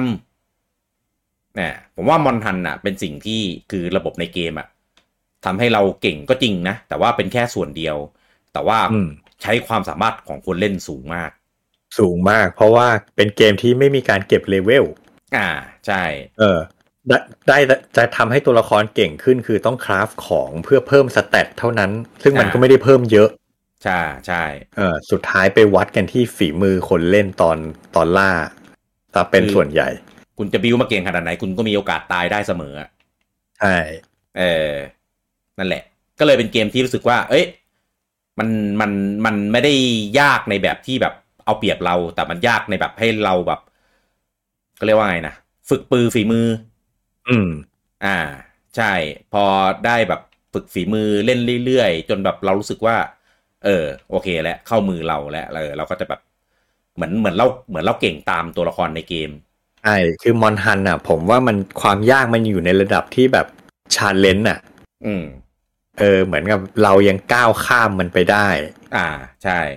แล้วเหมือนพอเราก้าวข้ามไปได้นั่นคือเรา เราเก่งแล้วอะ่ะ เราเก่งกับมันอะ่ะ อืม แบบพอเราผ่านได้ครั้งหนึ่งที่เหลือมันก็จะ มันก็จะไปได้เรื่อยๆละ มันก็จะมีเหมือนกัน มอน มอนคัดคนน่ะ เออ เออมันจะมีแบบมอนคัดคนที่แบบ อ่าแล้วผ่านตรงนี้ไปได้ก็คือแบบโอเคแล้วคุณไม่เป็นหน้าใหม่แล้ว เออ เออหลังจากหลังจากนี้ต่อไปคุณก็จะเข้าใจหลักการของเกมแล้วว่าเป็นยังไง เมื่อก่อนเนี่ย ตัวนี้เลยกุดกู เย็นกุดกูเนี่ย ครู เออ เป็นตัวชี้วัดเลย ฉายาฉายาอาจารย์ใหญ่ เออ คือคือถ้าคุณผ่านตัวนี้ได้คือโอเคแล้ว เออยิ่งเล่นถ้าเล่นคนเดียวผ่านนะ โหสบายเลยหลังๆเนี่ย อืม เออเพราะมันเป็นตัวตัวแรก ๆที่เราคือเราถ้าเราจะผ่านได้หนึ่งคือคุณต้องรู้เรื่องของการตีดาบ เรื่องของการตีตีเอ่อตีชุดมา อ่า อ่าให้ตัวเราหนาพอให้เราสามารถแบบตีมันตายได้ อืม แต่คุณไม่รู้เรื่องสุ่มสี่สุ่มห้าไปตีอ่ะตีเท่าไหร่มันก็ไม่ตายให้เราหรอกเพราะเลือดมันจะหนามาก เลือดลด อืม น้อยมาก อืม อ่าก็ต้องทำอาวุธทำอาวุธทำอะไรไปดีๆเออแต่ว่าในขณะที่ผมแบบได้รู้จักกับมอนทันแล้วอะลุงอูม ครับ เกมเกมอื่นผมก็ยังเหมือนเดิมนะ ผมไม่แตะ อืม ไม่แตะเกมยากเหมือนเดิมเกมผมก็เล่นแบบ difficulty แบบ normal เหมือนเดิม อ่าฮะ เออจนกระทั่ง มีเกมที่ทำให้ผม อ่า เกลียดเกมแนวโซล เออ เออ นั่นก็คือเดมอนโซ เออ เกมแร ก เกมแรก เกมแรกของซีรีส์เลย ค เอ รับ อ คือคือผมอะไม่ได้ตั้งใจจะเล่น อืม เหมือนตอนนั้นอะทำร้านเกม เพสามเนาะตอนนั้น อ่า เพสามใช่ แล้วก็มี อืม คนเอาแผ่นมือสองมาปล่อย อืม เออ แล้วผมไม่รู้จักเลยเกมเกมบ้านนี้เกมอะไรวะ ไปอยู่ไหนมาไม่เคยเห็นเลยเดมอนโซอะไรวะ อืม ก็เลยแบบลองเปิดเช็คแผ่น เออ แล้วก็ไอ้นี่มันมันสวยดีซีจี เออ ตอนเปิดตัวโอ้โหแม่งสวยเท่อลังเป็นเหมือนแบบอัศวินยุคกลาง เออ ยุคกลางตีมมันน่าสนใจมาก ผมมา เออ ชอบมากเลยตอนผมเห็นครั้งแรกอ่ะ เป็นแบบโทนดักดักมนมนๆมีมังกร เอ มี อ ปีศาจแล้วเงี้ยโอ้โหทำไมมันน่าเล่นจังวะ อ่ะ แต่ว่าก็เป็นแผ่นที่แบบ เขานั่นมาก็ไว้มาปล่อยถูกไหมมือสองอ่ะ อ่า ก็เก็บเข้าตู้ไปไม่ได้ไม่ได้อะไร จนวันหนึ่งมันแบบมันขายไม่ออกเว้ย เออ เออ ก็เลยแบบหยิบหยิบหยิบอะไรเงี้ย ก็เลยถามเออถามเพื่อนร่วมงานที่ร้านอะเอ้ยมันคือเกมอะไรอะไรเงี้ยบอก มันก็อยู่เอ้ยลองเล่นเลยรุ่นนี้นั่นอะไรเงี้ย อ่ะ เออ ก็ลองลองลองเปิดเล่นดู อ่ะก็ดูว่าอ่ะมีแบบเรื่องของค่ามอนแล้วก็มีแบบเก็บเป็นโซลอะไรเงี้ยไหมให้เราเก็บ อ่า ก็เก็บเก็บเก็บไป เออ แล้วก็ไปสักพักหนึ่งมันมีมันเหมือนแบบเป็นร่องที่ลงไปได้ อืม เออ ก็เลยถามหันไปถามไอ้คนนั้นนะเอ้ย อันนี้คืออะไรวะ ลงไปอะไรยังไงวะ อะไรเงี้ย เอ้ย ลงเลยพี่ ลองลงเลยไม่มีลายมันลงได้ ลงไปปุ๊บ ถ้าผมจำไม่ผิดนะ คือเต็มไปด้วยแบบปีศาจมอนอะไรไม่ลงมาลุม มาลุมถึงผมแล้วตายเลยเว้ย เออ ผมก็แบบ เฮ้ย ต้นเกมมีอะไรอย่างนี้ด้วยเหรอ เกมแบบเนี้ย อืม เออ ผมก็ช็อกช็อกเว้ย ช็อก อันนี้คือช็อกที่หนึ่ง เออ ช็อกที่สองก็คือ อีอีที่ โอ้ ผมเก็บ หาย ไว้อะหายเกลี้ยง เออ เออหายเกลี้ยงเลยแล้วคือแบบระหว่างทางอ่ะผมแบบพยายามตีมอนแบบเก็บละเอียดมาก เออ เออคือก่อนหน้านั้นที่จะเล่นเกมนั้นอ่ะผมอ่ะเคยเล่นนินจาไกเดนมา อ่า อ่า อันนั้นอ่ะยากจริง อืม อ่ายากจริงแล้วก็แล้วก็เล่นไม่จบสารภาพเลย เอ เอ อ อ เพราะว่ามันยากมาก เออนั่นแหละ แล้วก็ไม่คิดว่าเกมเนี้ยจะเป็นเกมที่แบบยากขนาดนั้นไง อืม เออเพราะมอนตอนแรกๆมันก็ไม่ได้อะไรไงเราตีทีสองทีเราระวังระวังกลางโล่กลางอะไรก็ก็ฆ่าได้ อ่า เจอลงไปในร่องนั้น เจออ่าโซที่เราแบบพยายามตั้งใจเก็บมาแทบตาย หายเกลี้ยง เออ หายเกลี้ยง อ่าปิดเครื่องเอาแผ่นเก็บใส่กล่องเก็บตัวตู้เหมือนเดิมเลยครับ แล้วแล้วผมแบบผมด่ายับมากผมจำได้ว่าแบบเกมบ้าอะไรวะคือแบบเอาจุด เอออ อะไรอย่างเงี้ย มาใส่ตรงคือคือคือโกรธทั้งเกม โกรธทั้งไอ้ที่มันหลอกให้เราลงไป เออ แล้วแม่งแล้วแม่งก็แบบยืนหัวล้ออ่ะคือแบบ แบบเหมือนสะใจอ่ะที่แบบเราลงไปแบบโดนฆ่าตายอ่ะ อืม เออ โมเมนต์แบบเนี้ยผมมีเหมือนกันตอนเล่นเอลเดนลิงอ่ะ อ่าอ่าอ่า คือผมไม่เคยเล่นเกมตระกูลโซลมาก่อนเลยในชีวิต อ่า แต่ผมอ่ะได้ยินกิตติศัพท์มันมาอยู่แล้วว่ามันยากศัตรูยาก แล้วด่านมันจะดักควายเราอะไรเงี้ย เริ่มเกมมาไอ้ที่แบบพอพอผ่านอีบอสอีบอสมันชื่ออะไรวะอีเจ้าชายร้อยกิ่งอะไรนั่นนะ อ่าอ่าอะไรอะไร เออไอ้นั่นไอ้นั่นผมก็สู้มันไม่ได้แป๊บๆผมก็โดนมันตีตายละพอเกิด อ่าม มาปุ๊บผมก็เดินออกไปเว้ยเดินออกจากเดินออกจากวิหาร อ่า ด้วยความระมัดระวังทุกฝีก้าวจริง ๆ ผมแบบผมเตรียมตัวรับกับดัก แม่งทุกก้าวเลย ค่อย ๆ เดิน อ่า ดึบดึบดึบ ใช่ ดึบดึบแล้วผมก็เห็นข้างหน้าว่ามันเป็นทางขาด อืม แล้วผมก็รู้ว่าแบบข้างหน้ามองไปแบบแม่งเป็นเหว อืม แล้วผมก็ระวังว่าเฮ้ยแม่งเป็นกับดักหลอกให้กูตกไปตายแน่ๆเลย เออ แล้วด้วยอะไรโดนใจก็ไม่รู้เว้ยขนาดระมัดระวังอะ่ะ แล้วก็แบบคาดแล้วว่าแม่งเป็นกับดักดักกูลงไปตายแน่ๆอะ เออ แต่ผมก็เดินลงไปตายเว้ย อ้าวอะไรอ่ะทำไมอ่ะ รู้สึกเหมือนตัวเองเป็นเลมมิกอะ่ะ เอ๊ะ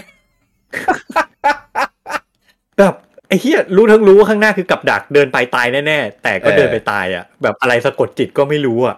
อะไรวะ เออผมงงตัวเองมากเลยเว้ยผมแบบอ๋อเลมมิงตัวเลมมิงมันรู้สึกอย่างนี้หรือเปล่าวะ เออเออเออเออเออ เออผมงงตัวเองมากเลยโมเมนต์นั้นอ่ะผมแบบอะไรกันวะเนี่ย แบบ เออ การตายครั้งแรกในเกมโซของผม อืม เออ อ่ะต่อต่อต่อเดี๋ยวเดี๋ยวเราขอเล่าอีกนิดนึง อ่ะ แต่หลังจากนั้นอ่ะ ผมก็แบบจำจำมันจนวันตายเลยเว้ย จนกระทั่งแบบมันออกเกมใหม่มาชื่อ Dark Soul ดาร์กโซอ่า เออแต่ผมก็ตังหงิดตังหงิดเออเห็นชื่อฟอร์มซอฟต์แวร์และเห็นโซโซและ ก็เลยเลยสืบสืบมา อ๋อ แม่งเกมเนี่ยแนวเดียวกันก็ด่าด่าๆแบบโอ้เกมบ้าอะไรเลยวะอะไรเงี้ย เออ เออ แล้วก็เห็นเพื่อนชอบกันมาก เออ เออ มีเพื่อนมีอะไรเงี้ยเล่นแล้วก็คุยกันเยอะเลยตอนนั้น เราก็เลยงงว่าเล่นไปได้ไงว่าเกมแบบอย่างเงี้ย อืม เออ มันก็บอกมันพูดมาประโยคนึงว่า เอ้ย อย่าไปคิดอย่างนั้น คือจริง ๆ อ่ะ มันมันถามผมก่อนว่าเล่นมอนทันไหม ผมบอกว่าเล่นชอบมากด้วยเป็นแฟนเลย มันบอกว่าก็เหมือนมอนทันแหละเออ ใช่ มัน จ ก็ ริงๆผมว่าคอเกมอ่ะมันคล้ายๆกัน เออมันก็จะเหมือนมอนทันแหละ มันจะมีเรื่องของแบบเออเราก็ต้องผ่านจุด เกต วัดใจ ศัตรู เออ อ่า ผ่านจุดวัดใจไปแบบให้ให้เอ่อเรียนรู้อย่าไปแบบเข้าแรก เราต้องเรียนรู้ว่าศัตรูมันตัวไหนมันตีแบบไหน อืม อ่าอะไรอย่างเงี้ย แล้วก็ลองดูลองดู คือรู้สึกว่ามอนทันยังยากกว่าอีกนะ มันพูดประมาณนี้ อืม เออผมว่าเออเหลือวะเหลือวะก็เลยแบบอ่ะลดความเฮเตอร์ในใจตัวเอง ไหนลองอีกสักรอบสิ อืม อ่าทีเนี้ย รู้แล้วว่า เดี๋ยวถ้าตายจะจะของจะโซล่วง อืม อ่า แล้วก็มีโอกาสที่จะแบบไปจ้าเอกับมอนบ้าบ้าๆบอๆอะไรอย่างนี้ อื ม ก็เดินเดินเดินไป ขึ้นขึ้นบันไดไปอีเชี่ยแม่งปล่อยลูกตุ้มกิ้งลงบันไดมาใส่อ่ะ คือแบบ เออ คือแบบเป็นกับดักอะ เออ แล้วแล้วคือแบบเล่นมาอย่างระมัดระวังคือแผนที่ก็ไม่มีอยู่แล้ว เราก็เล่นแบบหลงหลงๆอยู่แล้ว เออเออ เออ แม่งใส่ลูกตุ้งมาดักอะแล้วแบบตุ้มทีเดียวตาย คือแบบโหอะแล้วก็ยังอุตส่าห์ให้โอกาสมันอีกทีเดินเดินๆไปแบบหลงหลงหลงหลงๆเข้าเจอบอส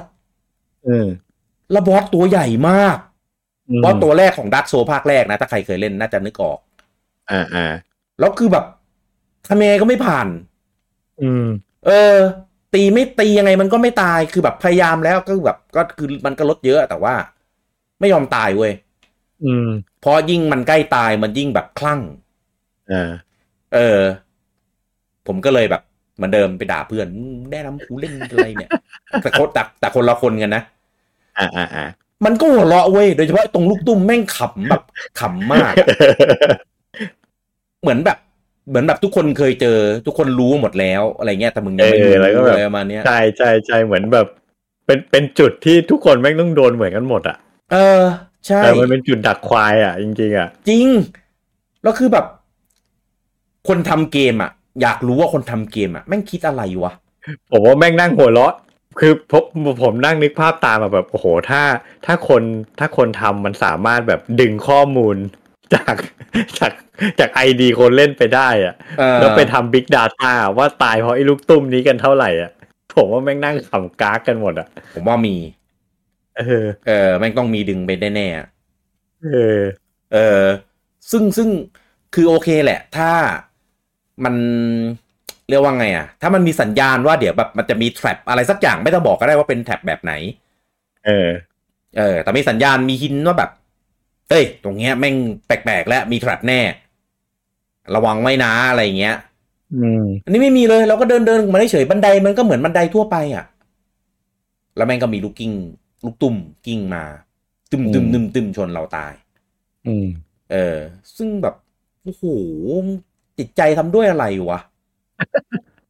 เออ คือเอลเดนลิงอ่ะ มีนะ ไอ้ลูกตุ้มกับดักอะไรพวกเนี้ย แต่เรารู้ว่าเดี๋ยวมันจะมาไง เออ เออ เราเรามีสัญญาณรู้ว่าแบบ เอ้ย มึงระวังนะ มาแน่ เรามีบทเรียนจากเกมอื่นมาแล้ว อ่าอ่าใช่ใช่ แต่อันนี้คือแบบ หลังจากนั้นผมผมไม่ไม่ไม่ไม่แตะเกมโซลอีกเลย ไม่เล่นอีกเลย อืม เออผ่านแบบจนเวลาผ่านไปนานอ่ะ จนมันออก Dark s o u l สอง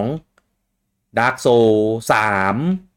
อืม เอออะไรเงี้ยผมก็ไม่สนใจมีไปแบบทำอะไรวะบลัดบอล อืม โหเพื่อนเล่นกันคุยกันแบบฟุ้งเลยสนุกอย่างนั้นสนุกอย่างนี้ ผมแม่งหือในใจแบบพวกมึงแม่งเล่นกันไปได้ไงวะเออแต่ก่อนนั้นเห็นคนเก็บแพท อืม ก็เลยแบบ บ้าปะเนี่ย กูเอาผ่านด่านเดียวยังเล่นไม่ได้เลย นี่เล่นเก็บแพท เออทำได้ไงวะ ก็ อืม ติดแต่คำคำถามไว้อยู่ในใจว่าว่าโอ้โหแม่งต้องใช้ความพยายามขนาดไหนวะถึงจะเล่นแบบ เก็บแพทได้อะไรเงี้ย อืม เออ จนอยู่มาวันหนึ่งอ่าเซกิโล อืม อ่าอีกหนึ่งเกมแนวโซลที่ไปทำให้กับทาง Activision ถ้าผมจำไม่ผิดนะ อ่าใช่มั้ง เออได้รางวัลเกมออฟเด e เ e ีย อืม ปีปีไหนไม่รู้จำไม่ได้เนี่ย ในในรอบสามสี่ปีนี้แหละ อืม เออ ผมแบบ เฮ้ย ขนาดนั้นเลยเหรอวะ ก็เลยแบบ ก็เลยแบบกำลังกำลังคิดอยู่ว่าแบบ เฮ้ย เกมแม่งได้เกมออฟเด e เ e ียแม่งต้องมี แม่งต้องมีซัมติงละ เออ เออ มัน มัน มันไม่น่าจะแบบได้เกมเรียเพราะว่าเป็นมีกลุ่มคนคลั่งคลั่งๆกลุ่มหนึ่งที่แบบชอบความซาดิสเออ ไปเล่นกันหรอก อืม เออ แล้วก็มา มันอยู่ในช่วงจุดที่ผมรู้สึกว่า อะไรที่เราเคยไบแอด เคยอคติไปที่ไม่เคยเล่นเกมสมัยก่อนที่แบบเราไม่เล่นอะไรเงี้ยเกมแนวมุโซอะไรเงี้ย อืม เหมือนค่อยๆอ่าเบรกดีไอซ์ละลายพฤติกรรมตัวเอง อืม อ่ะก็ไปลองเล่นมาหลายแนวแล้ว ก็รู้สึกว่าก็เล่นก็เล่นได้ เปิดใจ อืม อะไรเงี้ย แล้วก็ไปเจออันที่ชอบด้วยอะไรเงี้ยก็มี อืม ก็เหลือเกมแนวโซลที่มันเป็นเกมแนวยาก ที่แบบ คือคือคือเหตุผลในการที่เราไม่เปิดใจมันมีไง อืม เออเพราะเราไปโดนรับน้องมาด้วยเหตุผล อะไรหลาย ๆ อย่างอ่ะเออแต่ว่าก็มีมีคำหนึ่งที่ผมแบบเหมือนสะกดจิตตัวเองอะว่า เอ้ย คนอื่นเขาเล่นได้ เราก็ต้องเล่นได้ดีวะ อืม เออ แล้วก็คือมันจะมีอะไรยากไปกว่าแบบความสามารถของเราวะเราเราพยายามได้นี่ ก็เลยแบบมุ่งมั่นด้วยลุงงูมคือตั้งใจเลยว่าจะต้องเล่นให้ได้ เออ แล้วก็ลองพยายามลองตายก็คืออย่าไปคิดอะไร ตายก็เดี๋ยวเอาใหม่ ลองเล่นซ้ำๆวนๆดู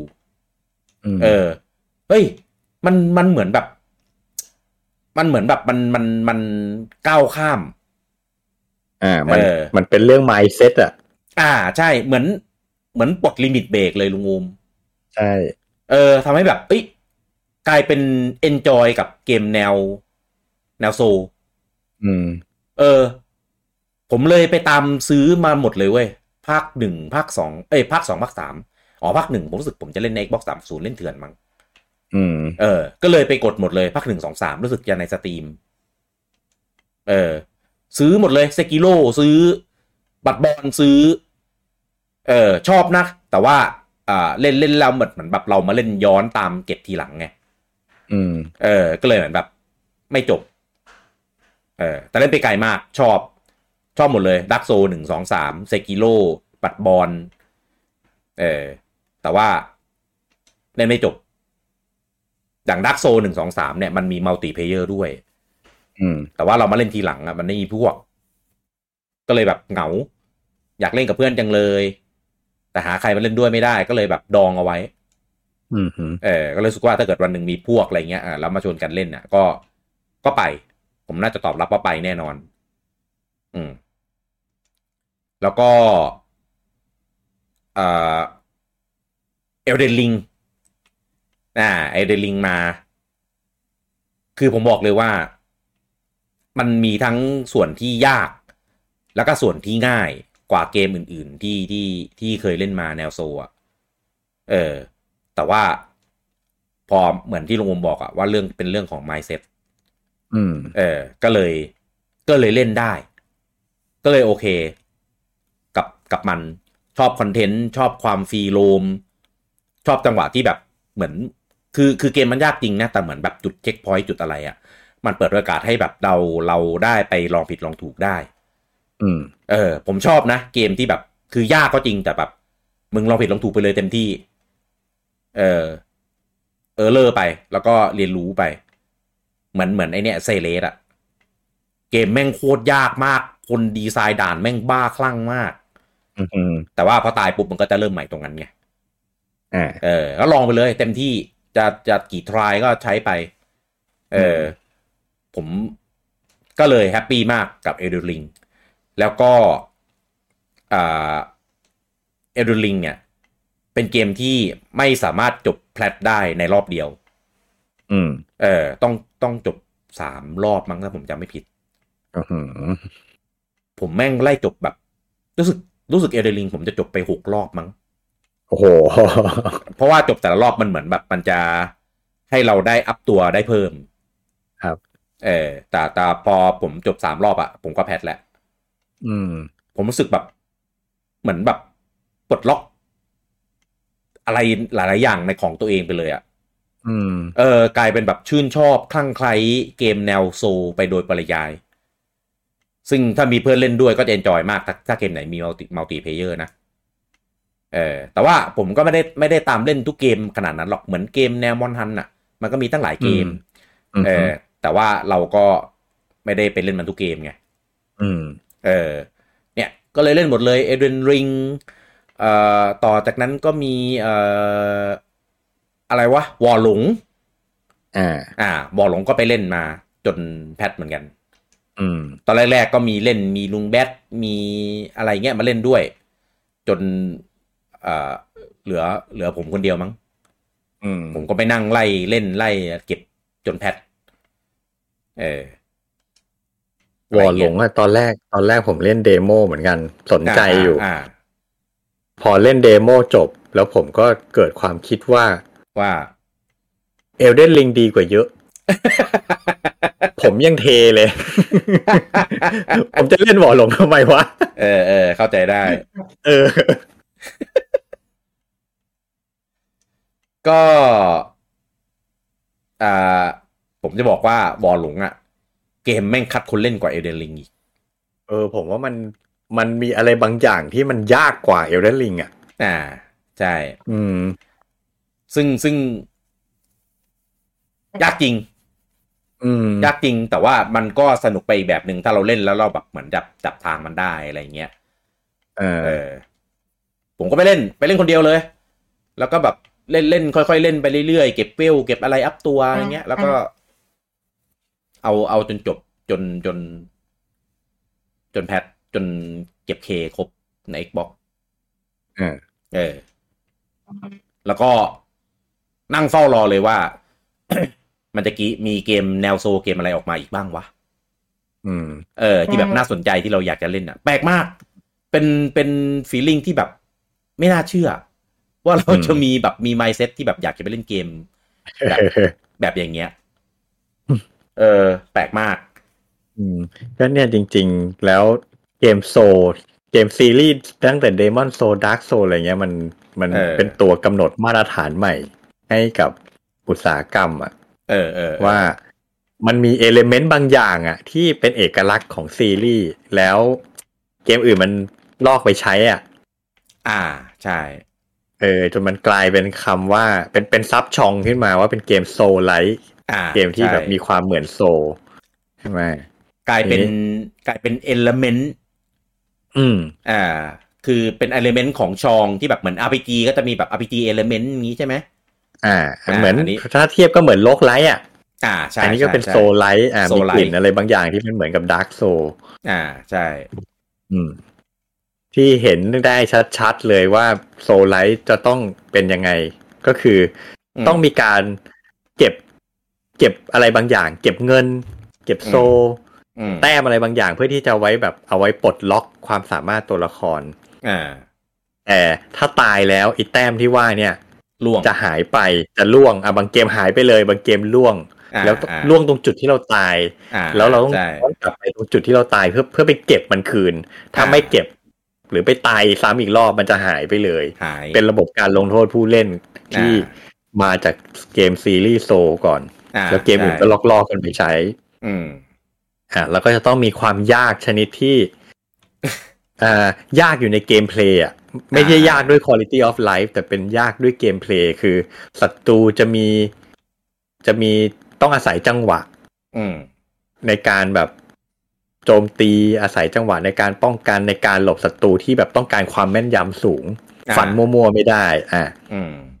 แล้วก็แบบต้องดูจุดอ่อนของศัตรูคล้ายๆมอนฮันอย่างที่คุณกี้บอก ต้องสังเกต ต้องสังเกต movement ท่าของศัตรูหลบให้ได้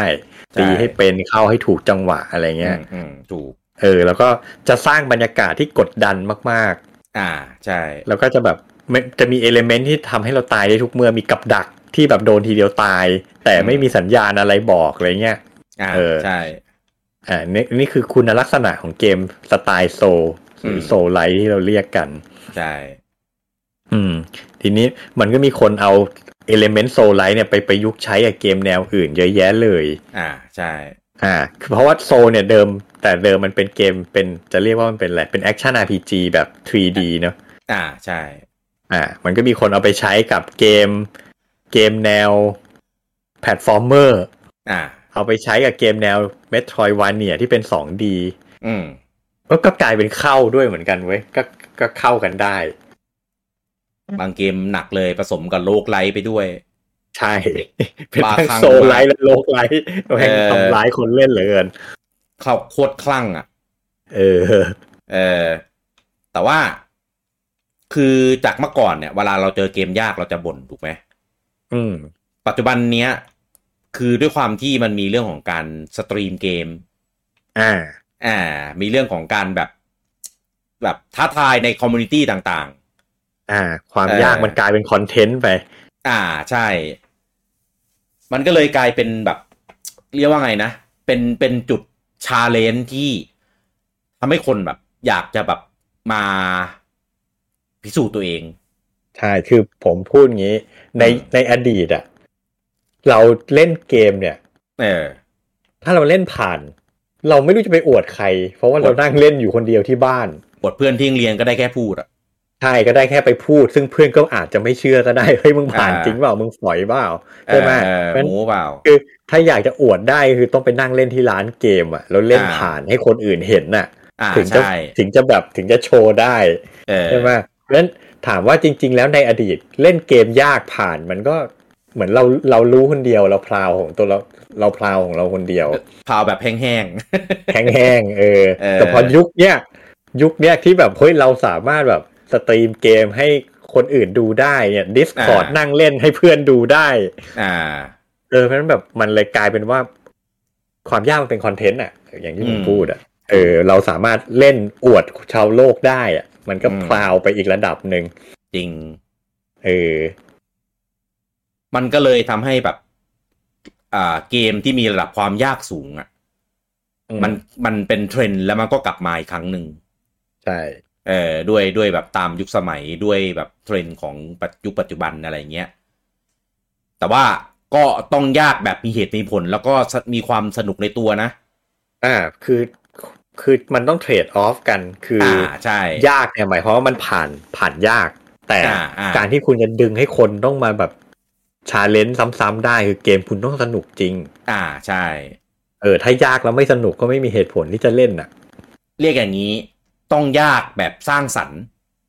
อ่า ยากแบบพิสูจน์ฝีมืออ่ะ อ่า บางเกมแบบสักแต่ให้ยากอะยากพร่ำเพรื่อแล้วแบบคนก็ไม่เล่นอะ ยาก เอ แบบ อ ยากเพราะ quality of life อะไรอย่างเงี้ย อ่า เดี๋ยวนี้คนก็ไม่เอาละ ใช่ เออถูกถูกต้องเลย เนี่ย มันก็เลยเลยเกิดเป็นกระแส เกิดเป็น อืม แบบความนิยมเกมยากอะแบบกลับมาในยุคปัจจุบัน แถมกลายเป็นกระแสแทบจะแทบจะแมสเลยล่ะ อ่าใช่ จ จริงๆก็เป็นอานิสงส์ของ Elden Ring แหละ อืม ผมผมผมแปลกใจมากเลยนะกับกระแสของ Elden Ring ปีนั้นนะว่า อ่า คือ Dark Soul เนี่ยมันก็ดังมานานแล้วแหละ เพียงแต่มันก็ยังมันยังไม่แมสขนาดเนี้ยมันยังเฉพาะ อ่าก ก ลุ่มอยู่อะ ใช่ใช่ใช่อย่างนิช เออ แต่ผมไม่รู้ว่าเขาโปรโมท Elden Ring ยังไงอะ อ่า มันแมสตั้งแต่ก่อนเกมออกด้วยซ้ำอะ โปรโมทดี เออโปรโมทดีมากอะผมแล้วซึ่ง อืม ซึ่งผมผมก็มองไม่ออกว่ามันต่าง เขาใช้กลยุทธ์อะไรในการโปรโมทแล้วนะ แต่กลายเป็นว่า โอ้โห คนแห่แหนมาเล่น แล้วก็ ผู้เล่นหน้าใหม่ คนที่ไม่เคยเล่นโซลมาก่อนเลย ก็มาเริ่มกับเอลเดนลิงเหมือนผมมาเยอะมาก อืม ผมไปดูในคอมมูนิตี้อ่ะ แล้วกลายเป็นว่าทุกคนต่างยินดีที่จะเสียเวลาชีวิตไปกับไอ้เกมยากๆเกมเนี้ยกันหมดเลยอ่ะเอออ ม ผมแบบเฮ้ยทำไมมันกลายเป็นกระแสหลักอย่างนี้ไปได้ก็ไม่รู้เหมือนกัน อืม จริงจริง อืม ก็เลยแบบ ผมผมว่าเอเดนลิงเนี่ยอ่าพูดไงดีอะผมว่าผมว่าด้วยด้วยความที่ชื่อชั้นของโซลอ่ะ อืม เออ มันมันดีอยู่แล้ว มี มันสั่งสมมานาน อ่า แบรนด์ ใช่ มันแข็งแล้วอ่ะ ถูก แล้วก็มันมีเซกิโ o ที่เป็นเกมรับเด อ่า เยีย อ่า อ่า มีคนเขียนพล็อตเขียนบทโดยคนเขียนเกมอัฟโตรน Game of Thrones อ่า อ่า นั่นแหละ มันก็เลยเหมือนแบบโห มีทั้งบารมีสั่งสม มี เออ ทั้งกระแส มีทั้งแบบคนดังแบบมา แบบ อืม อยู่ในการทำเกมนี้เต็มไปหมด เออ มันก็เลย แล้วก็เกมกลายเป็น Open World แบบครั้งแรกด้วย ใช่ เออ แล้วก็ธีมเกมอะไรพวกเนี้ย คือมันไม่จำเป็นต้องเล่นพระเล่นโซหนึ่งสองสามมาก่อนไง อืมอืม เออ อันนั้นนะคือแบบเอ้ย เราฉันไม่เคยเล่นภาคแรกมา อ่า เล่นภาคสามก็แบบแบบอ่า มีความแบบตะกิดตะขวงใจ จริงๆ จุดนี้ชผมเห็นด้วยผมว่าเป็นจุดที่ฉลาดมากก็คือ า แทนที่จะเป็นโซ แทนที่เป็นดาร์กโซภาคใหม่ ก็ อ่า ออกเป็นเกมใหม่เลยเหมือนรีเซ็ตรีบูตกันไปเลย อ่า ใครไม่เคยเล่นก็มาเริ่มที่เกมนี้ได้เลย อ่า อืม ใช่ เนี่ยเออเนี่ยผมผมจะแชร์ว่า จุดที่ทำให้ผมตัดสินใจแบบไฮป์อยากเล่น Elden Ring เลยอะ่ะ คืออ ม การโปรโมทนี่แหละ อย่างที่คุณกี้พูดเลยคำว่า Open World อ่า ผมผมเคยเล่นเดโม Dark Soul บนบน Switch อ่า ที่เป็นเบต้า อ่า อ่า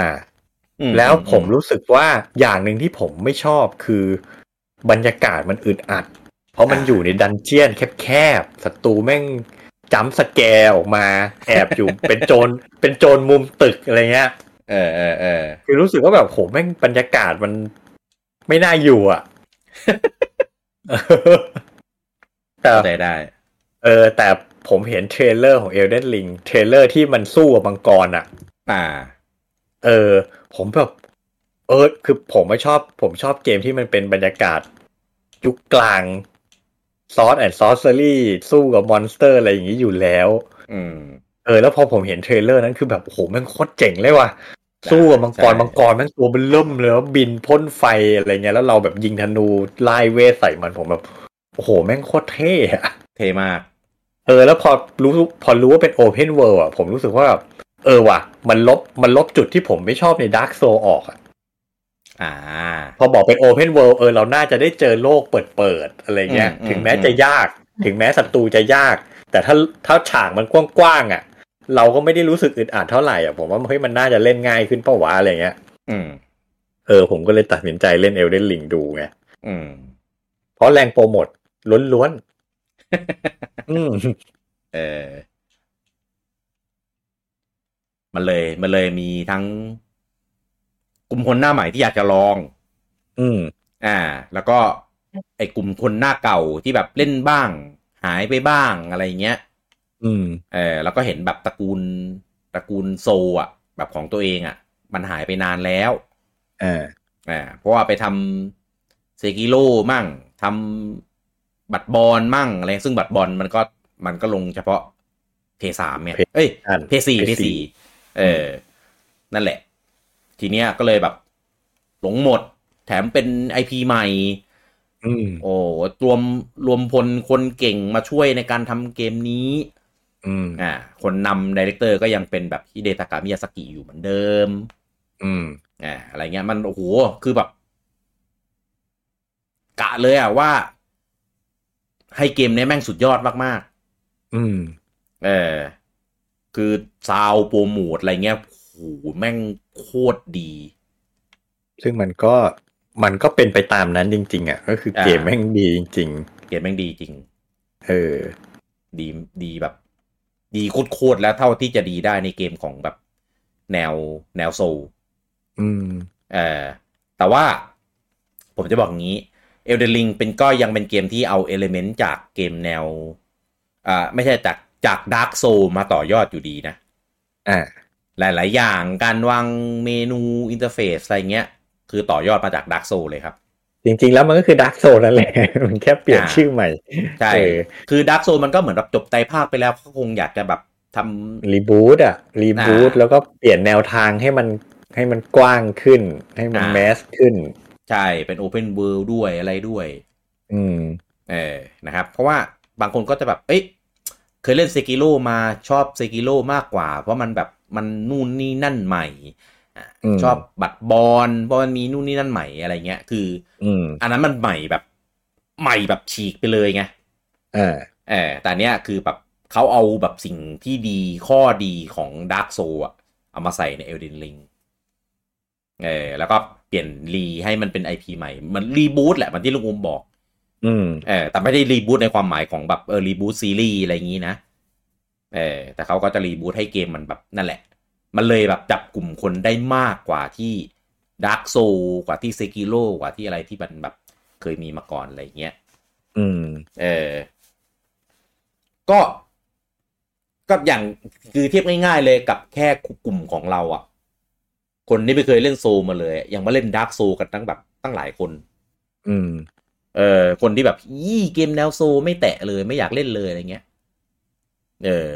ก็มาเล่นตั้งหลายคน ครับ ก็ก็ ก็เป็นสิบคนอยู่นะ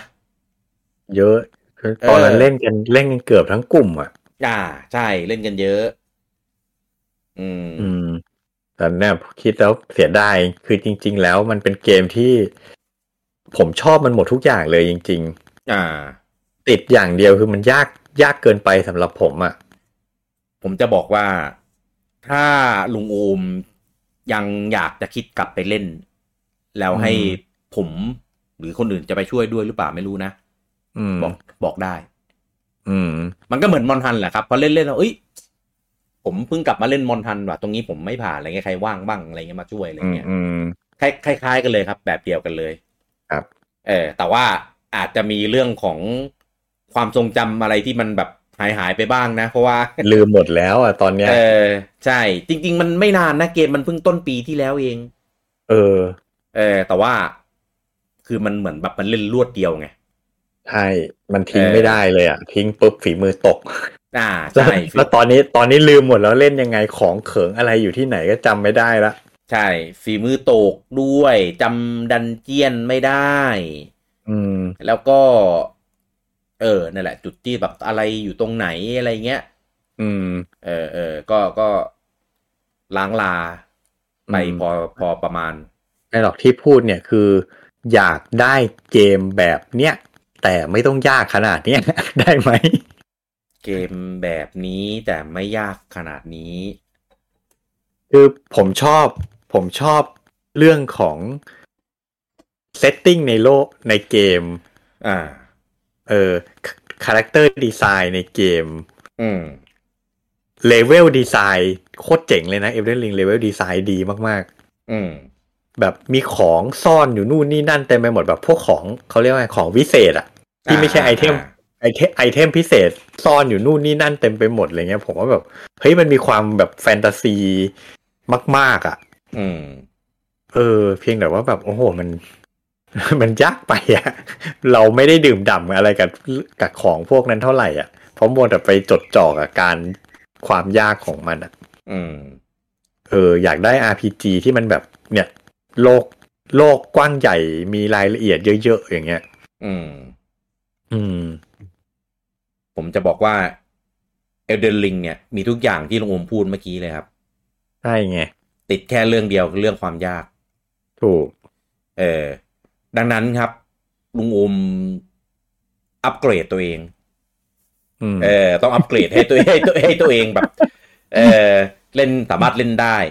เอ้ย เออเออ ผมเข้าใจ ผมเข้าใจลุงโอมเลย คือ คือมันจะ มันจะเป็นอย่างนี้แหละครับ ผมตอนนั้นน่ะ ที่ผมเล่นอะไรวะแล้วรู้สึกแบบชอบมากแต่เล่นไม่ไหวแต่มันยากอะ อืม เออ นั่นแหละก็เลยรู้สึกว่าเนี่ยคิดเหมือนลุงโอมเลยว่า น่าจะมีคนที่แบบทำเกมแบบประมาณเนี้ยแต่ว่าไม่เอายากขนาดนี้อะเพราะว่าเล่นไม่ได้ เออ เออ เออ ก็ ก็เลยเปลี่ยนเป็นเนี่ย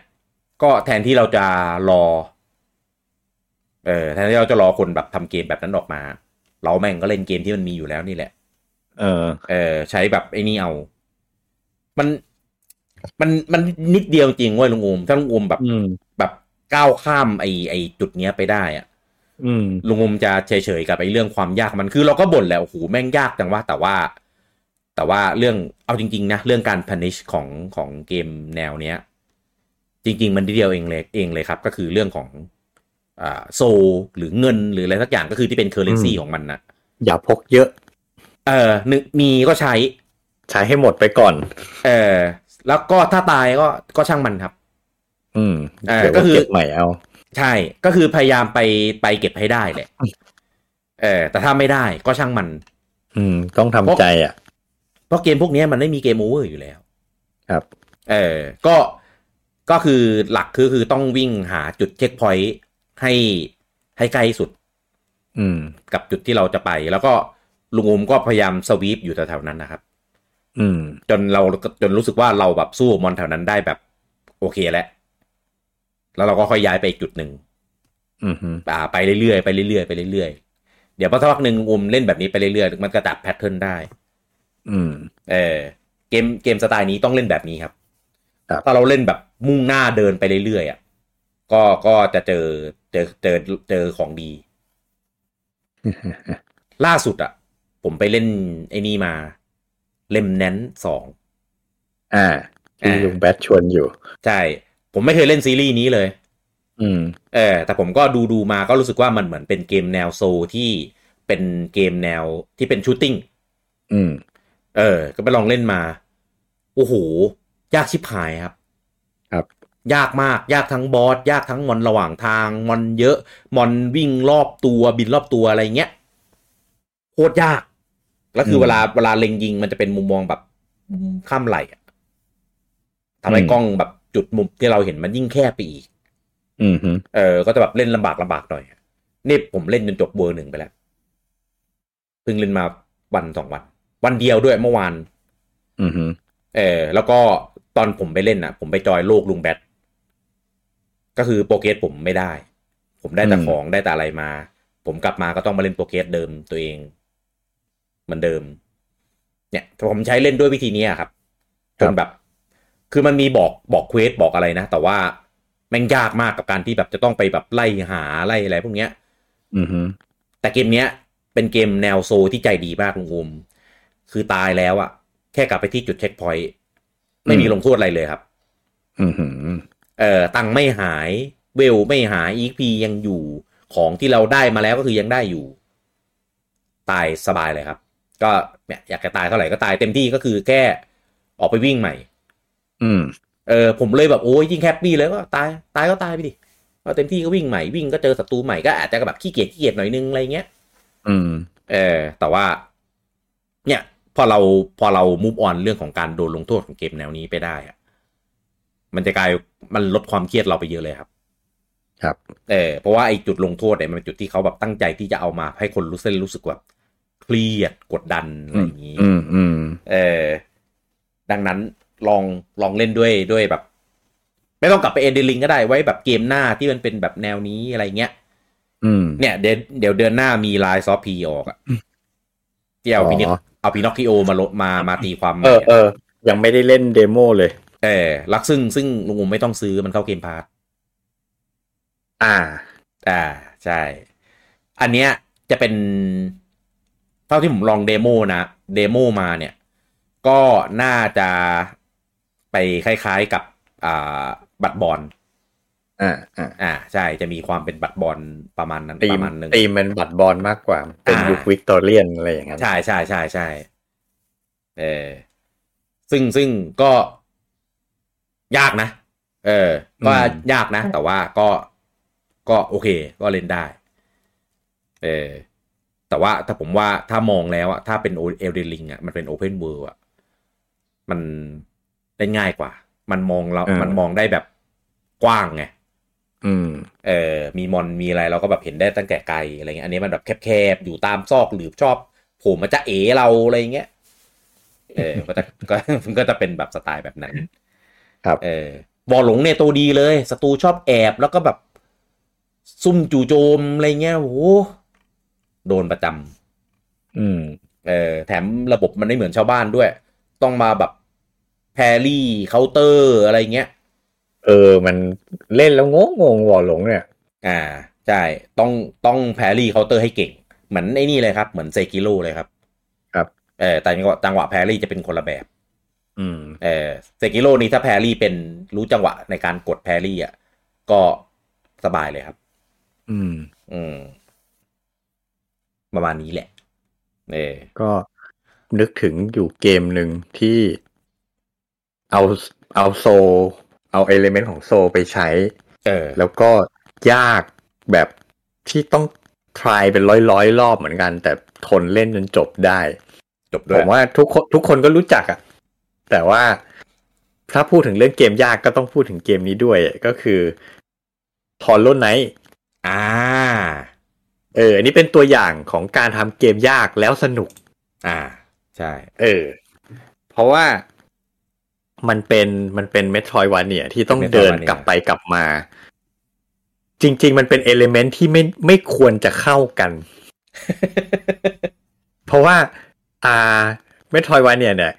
คอของเกมมันคือการสำรวจเปิดแผนที่ใหม่ ไป อ่า เรื่อย อืม ๆเออ เราอะอยากโปรเกรสไปข้างหน้า เพราะฉะนั้น อืม การที่จะต้องตายแล้วมา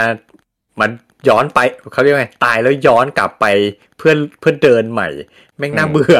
มันน่าลำคาญสำหรับเกมเมทรอยวันเนี่ย อ่าใช่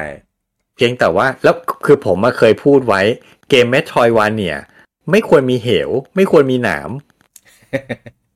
เพราะไอจุดที่แบบโดนทีเดียวตายอ่ะในเกมเมทรอยวันเนี่ยไม่ควรมีเยอะ เพราะมันน่า อืม ลำคาญ อืมอืมเพราะมันต้องเดิน เออ ไกลไง ใช่มันต้องเดินไกล แต่อ่าฮอลโลไนท์เนี่ยเอาเรื่องเลเวลดีไซน์มากลบไอความน่าเบื่อพวกนี้ อืม คือออกแบบด่านได้ชาเลนจ์แบบสร้างสรรค์มาก อืม หลาย ๆ จุดมันมันไม่ใช่แค่เดินให้ผ่าน ๆ ไปอ่ะ อืม มันต้องใช้ฝีมืออ่ะ เพราะมันจะมีมันจะมีอุปสรรคมีกับดักมีนู่นนี่นั่น ที่แม่งต้องใช้ฝีมือในการผ่านมาก ๆ ด้วย อ่า เออเพียงแต่นั่นแหละ ผมผมอธิบายไม่ถูกอะว่าเขาทำยังไง แต่มันเป็นการออกแบบฉากที่ทำให้เรา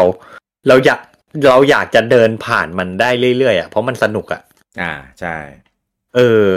แล้วพันนิชต้องตายแล้วจะต้องแบบโซดรอปต้องกลับไปเก็บอะไรเงี้ย เราก็ไม่มายที่จะกลับไปเก็บมัน เพราะว่าเออเราก็ได้ผ่านแพลตฟอร์มที่มันสนุกสนุกๆพวกนั้นน่ะ อืม อืม แล้วก็ผมมีเอลิเมนต์อย่างหนึ่งที่คนหลาย ๆ คนนะชอบก็คือเรื่องบอสไฟ อ่า เอ่อพวกเกมเกมเกมสองมิติอะถ้าเกมไหนทำบอสไฟต์ดีๆอะมันจะสนุก อืม เพราะว่า ใช่ เกมเกมสองมิติมันจะกำหนดแพทเทิร์นของของบอสได้ค่อนข้างตายตัว เพราะฉะนั้นใครที่จำแพทเทิร์นบอสได้อะมันจะมันจะเล่นได้แบบชาเลนจ์กำลังดีอะมันไม่ยากจนเกินไปเหมือนพวกเกมสามมิติ ใช่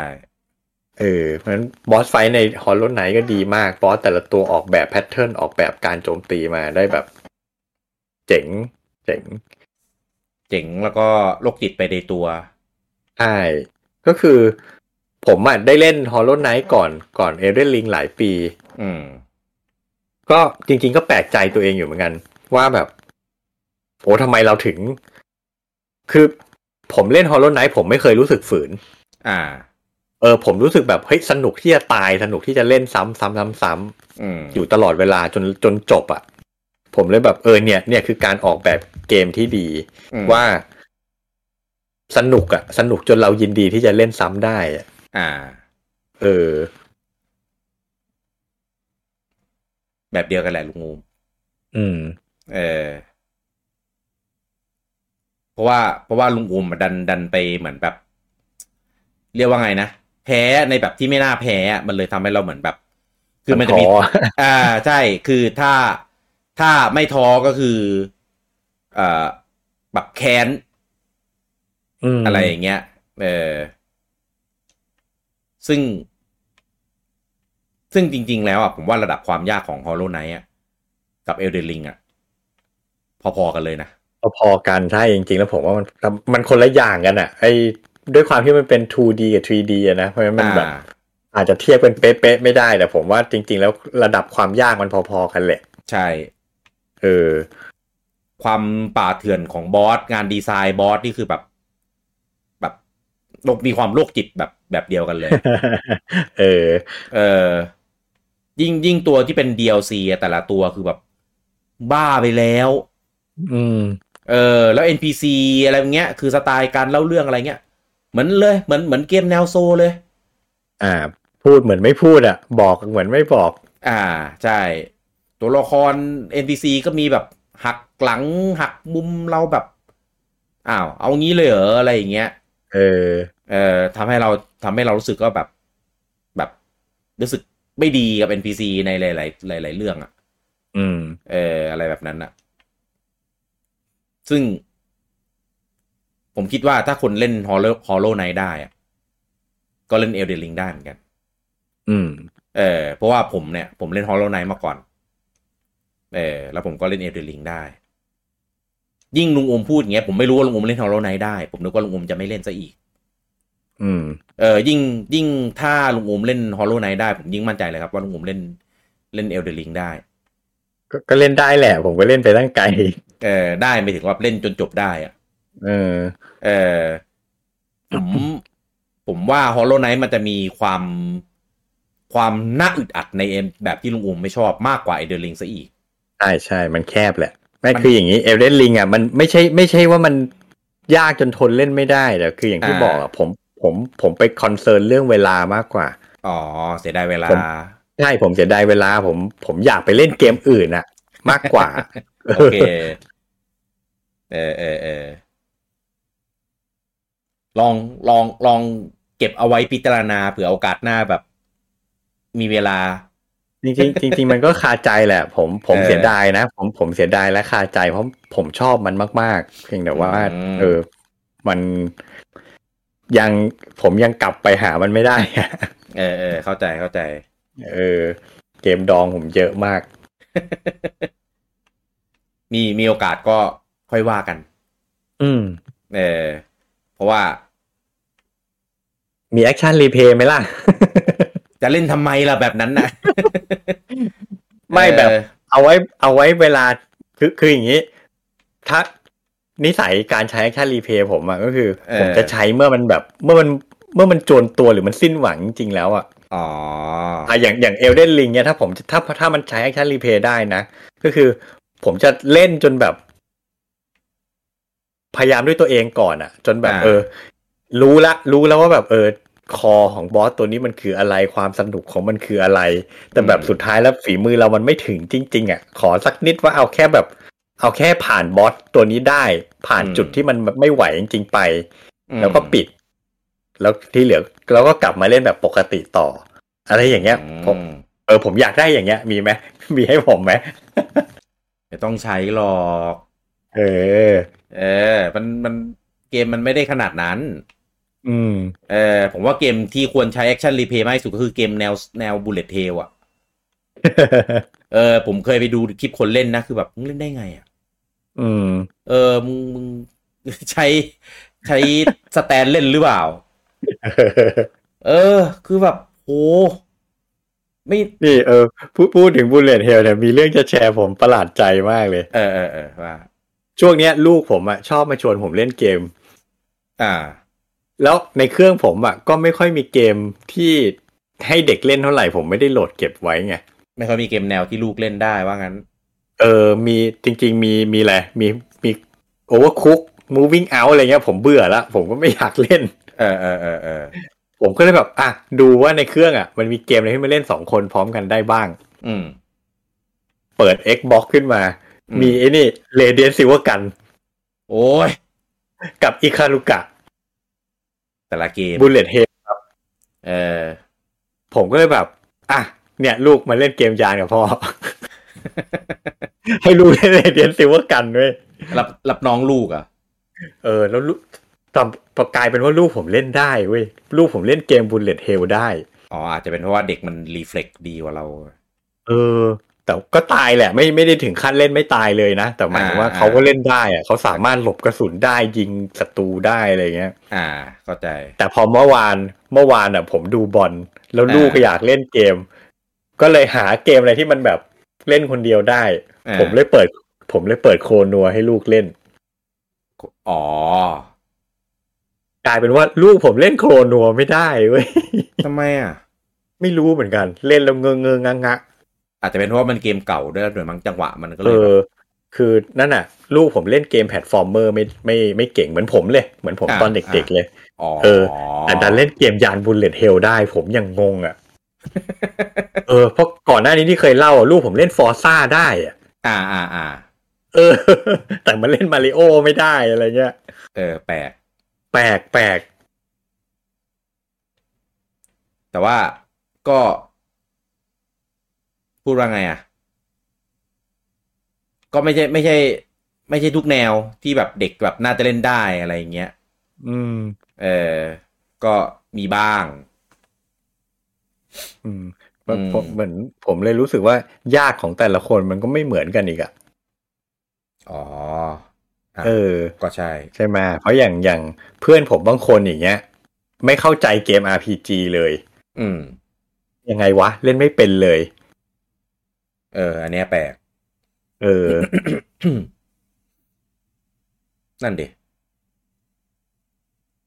ไม่ถ้าถ้าเป็นวางแผนเข้าใจนะ แต่ RPG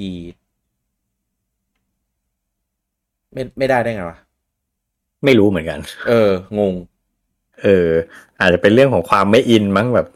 ต้องมาใส่คำสั่งอะไรเงี้ยแบบเพื่อนผมบางคนมันจะชอบเกมแอคชั่นมากกว่า อ๋อ อาจจะไม่ชอ คุ้ บ นเคยกับเกมแอคชั่นเออ อ่าอาจจะไม่ชอบมากกว่าอะไรอย่างนี้ อืมอืม โอ้ยงี้เกมเลขสิบหกก็ชอบหน้าดูเลยเดยเออ ไม่ก็เป็นแอคชั่นไง ไม่ได้ว่าอะไร อืมอืม เออ อืม อืมอืมเกมอื่นอีกที่ที่แบบมาเป็นยากในแบบปัจจุบัน เอ้ยผมว่ามาไคมูระเขาก็ยังยังคงเส้นคงวาได้ดีอยู่นะ อืม เออภาคล่าสุดผมยัง เป็น ไม่มี เอ โอก กาส ลักษณ์เขา เออยังไม่มีโอกาสได้เล่นเลย อืม เหมือนกัน เออ ผมผมเปิดสตรีมมาก็เห็นลดราคาแล้วด้วยนะ เมื่อซัมเมอร์เซลที่ผ่านมา อ๋อ แต่ก็แบบ อืม จะ ทรมน จะทำร้ายตัวเองดีไหม วะ ทรมานตัวเองดีไหมวะ เออ ก็เลยแบบ เอ้ยยังไม่กดแล้วกัน จริงมันผมว่าเอามาเล่นเพื่อแบบ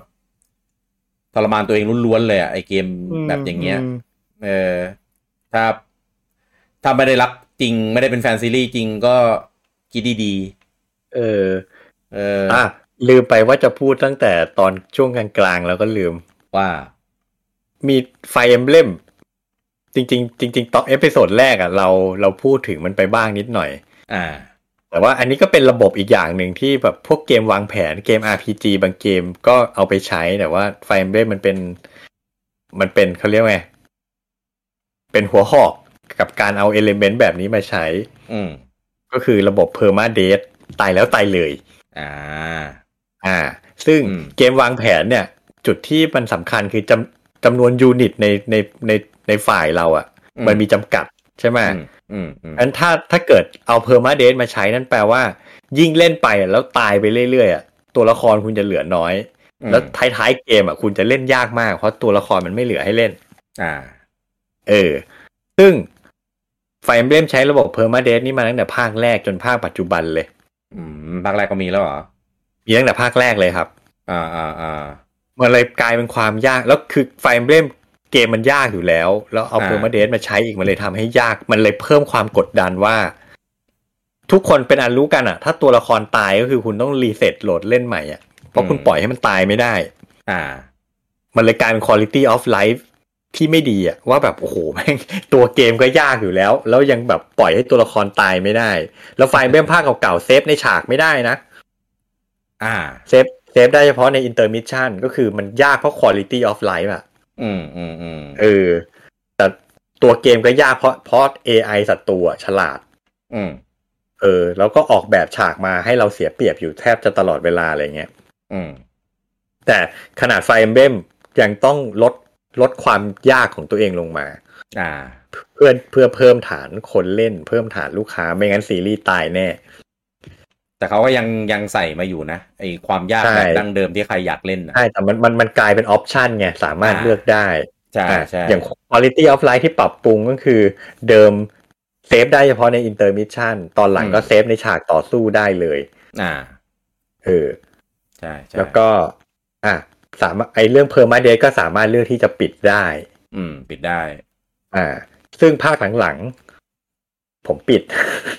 อืม ผมรู้สึกว่าแบบเนี่ยด้วยด้วยสาเหตุเรื่องเวลาการเล่นอ่ะ แบบโอ้โหถ้าจะต้องมารีเซ็ตเล่นใหม่รีเซ็ตเล่นใหม่อย่างเงี้ยมันเสียเวลาเกินไปอ่ะ อ่า เออ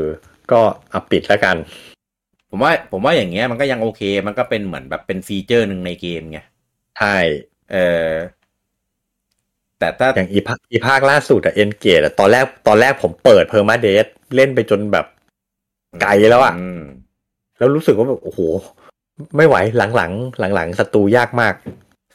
จนจนตัดสินใจแบบอ่ะปิดเถอะไม่ไหวละ เออ ไม่งั้นเล่นไม่จบแน่ อ๋อมันมันปิดระหว่างเกมได้เหรอ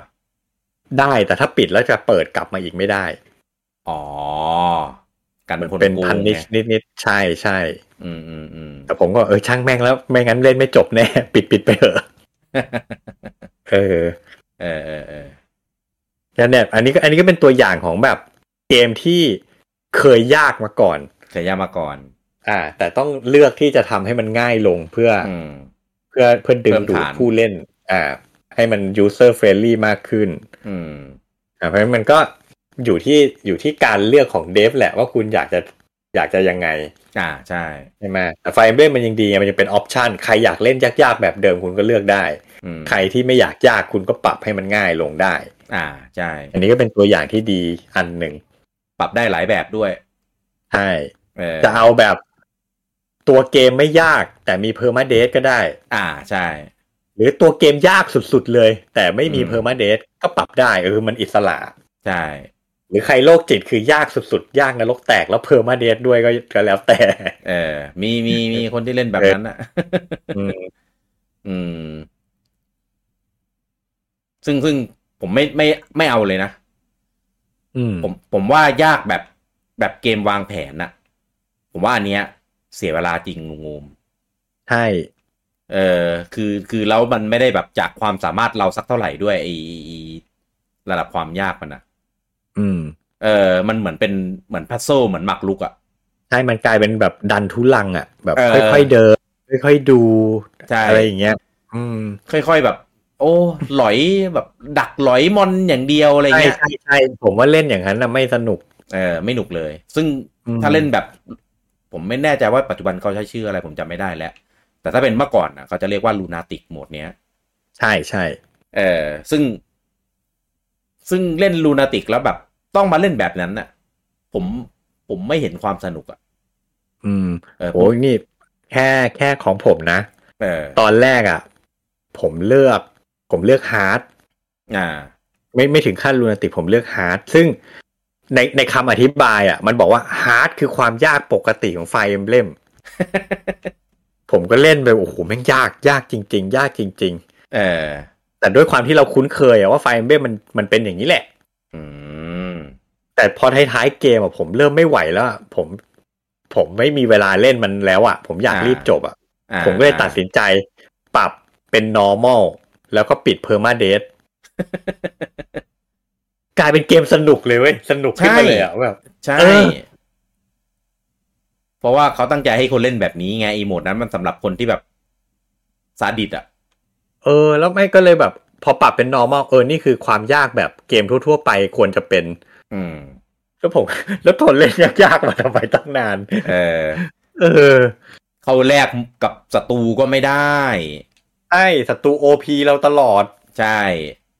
อืม ไปตีตีมันเงี้ย โดนสวนตาย แล้วแบบตอนแรกอะพยายามจะแบบโอ้โห จะผ่านยังไง ต้องไปฟาร์มไหม เ อ่าอ่า เอาไปฟาร์มศัตรูในด่านฟาร์มแม่งก็ยากอีก ยาก สู้ไม่ได้อีก เอ เออยากยากมีแต่ยากกับยากจนแบบโอ้ไม่ไหวแล้ว หาทางออกไม่ได้ ปรับ normal แม่งเลย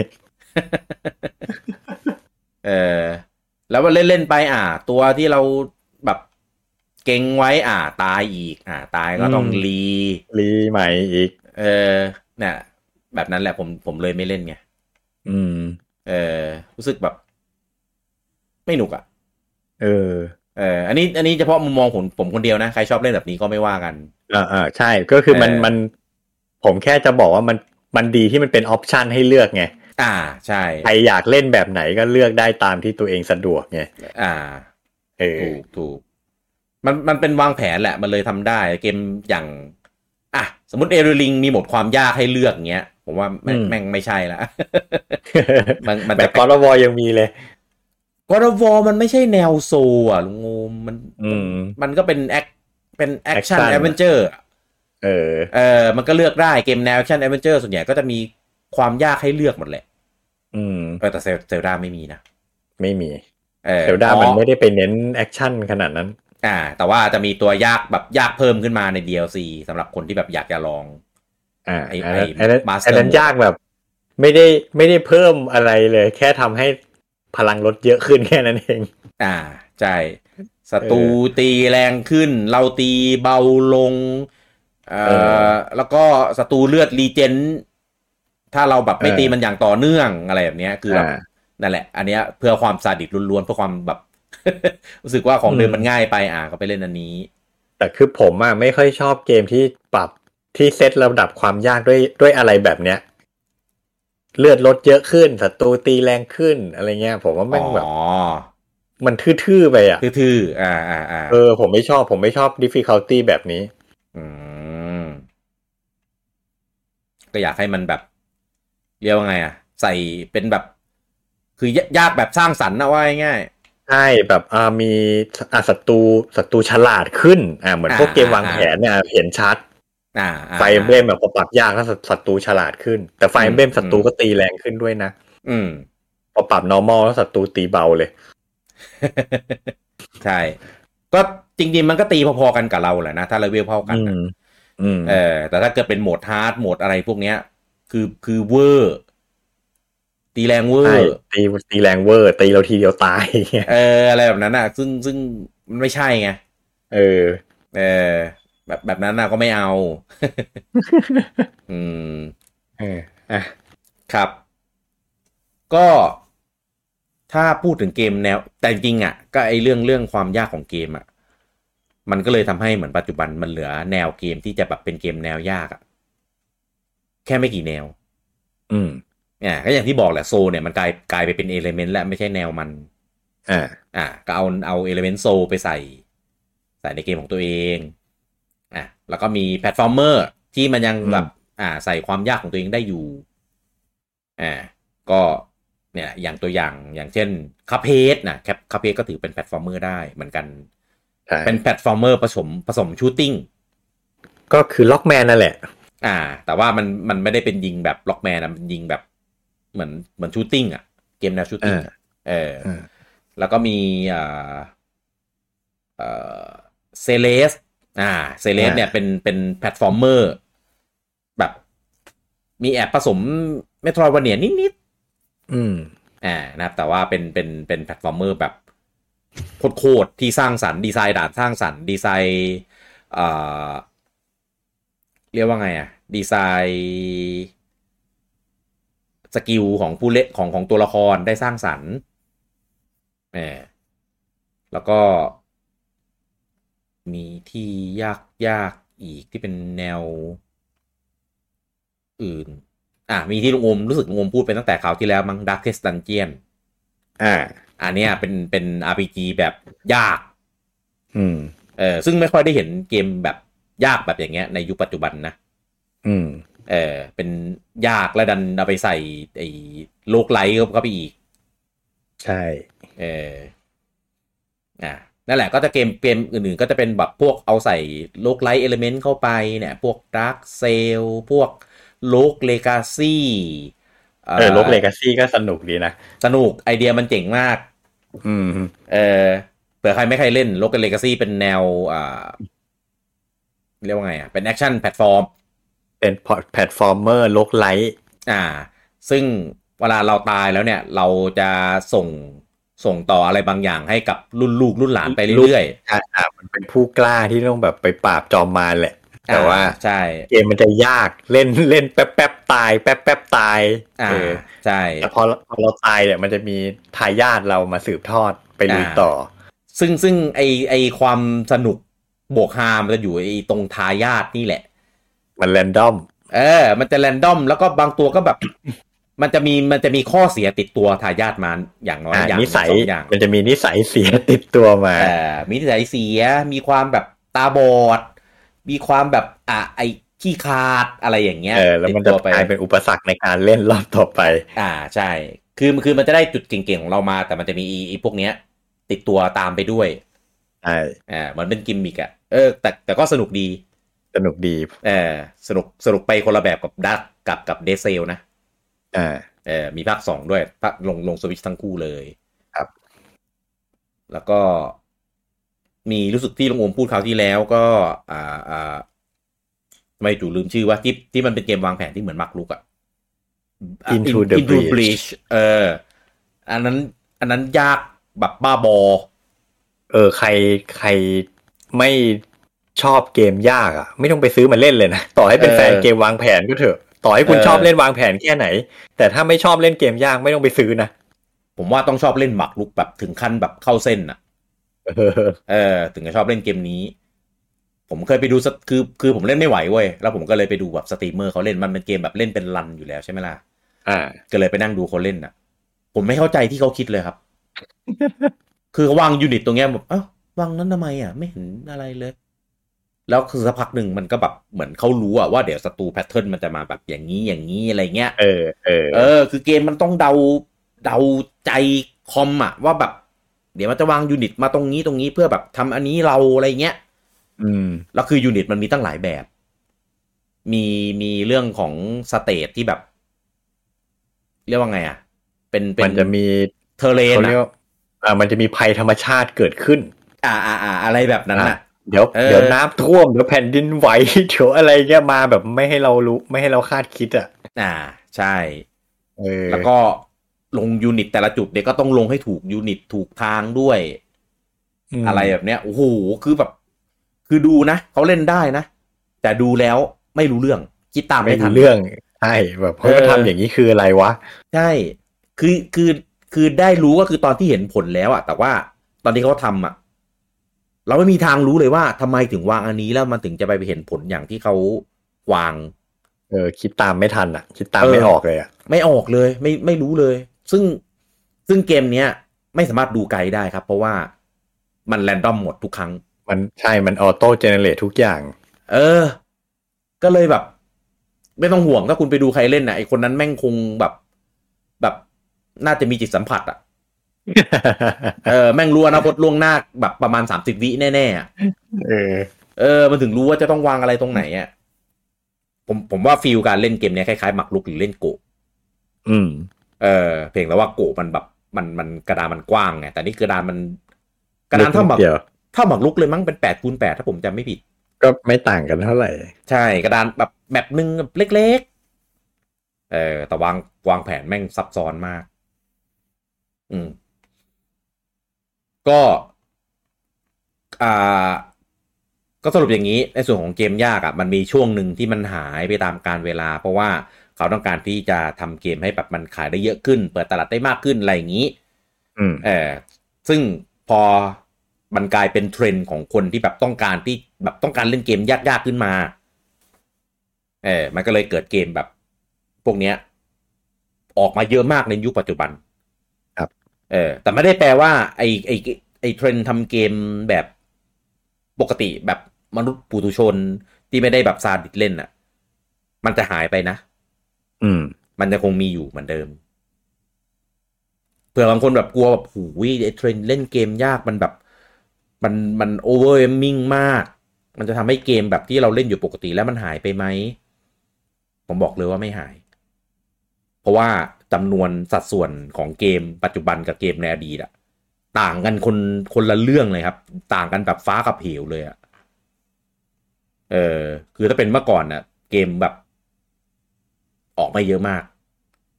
เออ ปัจจุบันนี่คือแบบโหูออกแบบแย่งกันออกอะ่ะ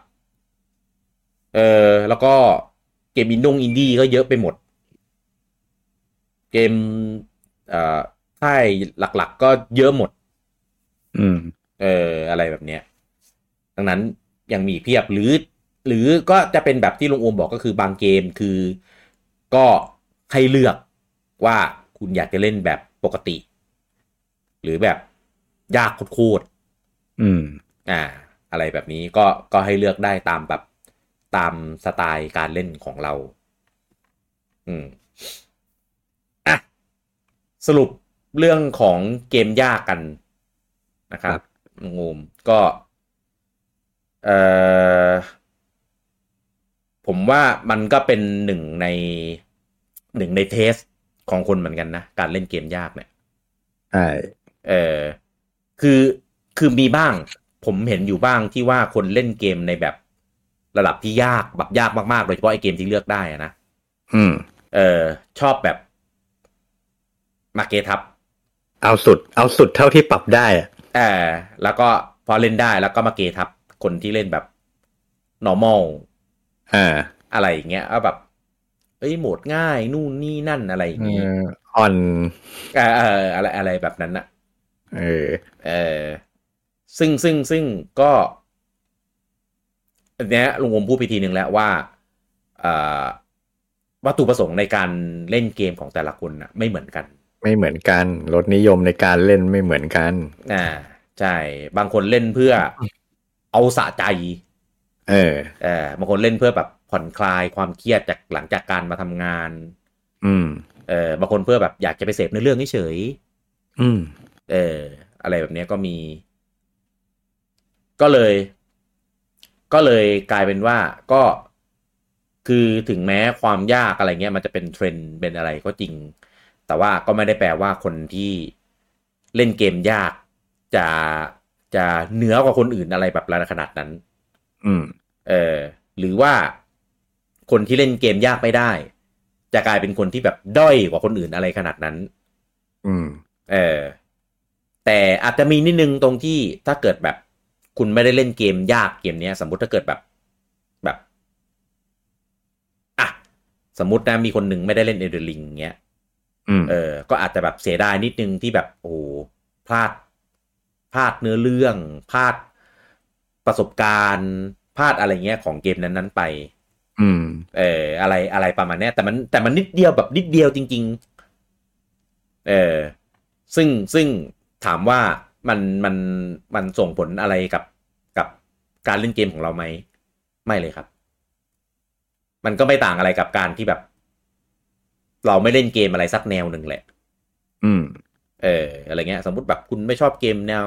กีฬาเลย ไม่เล่นฟีฟ่าไม่เล่นรถแข่ง ไม่เล่นเกมแมกันฟุตบอล ไม่เล่นตีกอล์ฟอะไรเงี้ย อืม เออแต่ถามว่าเขาเล่นได้ไหมก็ก็เล่นได้แหละบางคนอาจจะรู้กติกาด้วยซ้ำอะไรเงี้ย อืม แต่แค่ แต่แค่ไม่อยากเล่น เออ ก็ไม่ได้พลาดอะไรไปครับ เออ แค่นั้นเอง แต่ถ้าคุณรู้สึกว่า อยากลอง เอออยากท้าทายความสามารถของตัวเองดู แบบผม เออ เห็นคนอื่นเล่น เอาวะ เราก็ต้องเล่นได้บ้าง อืม เออ ลองดูได้ เออ เกมแนวนี้ปัจจุบันมีแบบเยอะมากทั้งรา มี คา เยอะ ถูก ให้เลือก อืม เออ ราคาถูก ราคาแพง เกรด Triple A เกรดอินดี้ภาพแบบสวยสมจริง ภาพแบบพิกเซล ภาพแบบการ์ตูน มีหมดทุกรูปแบบเลย เออ อยู่มันจะแฝงอยู่ในเกมแนวต่างๆ ที่คุณชอบเล่นอยู่ในปัจจุบันนี้แหละ อืม ไซต์สกอร์แอคชั่นแพลตฟอร์มเมอร์เมโทรวาเนี่ยแอคชั่น RPG แอคชั่นแอดเวนเจอร์มีหมดเออก็ขึ้นอยู่ว่าเราอยากอยากอยากจะเล่นมันหรือเปล่าเออนะครับ แต่ว่าด้วยความที่มันกลายมาเป็นเทรนด์ในปัจจุบันเนี่ยแสดงว่ามันต้องมีซัมติงที่ทำให้แบบเกมแนวเนี้ย มันป๊อปมันได้รับความนิยมขึ้นมาได้ อืม เออนะครับ ก็ ถ้ามีโอกาส ถ้าเราสึกว่าเราทำได้ ก็อยากให้สักครั้งหนึ่ง หาอันที่เราสึกว่าอยากลองจริง ๆ แล้วไปลองดู อืม เออนะครับเผื่อคุณจะค้นพบอะไรในตัวเองก็ได้ แล้วถ้าเกิดเกมไหนเล่นได้หลายคนนะ อย่าไปลองเล่นคนเดียวแบบแบบก็เรียกว่าอะไรอะ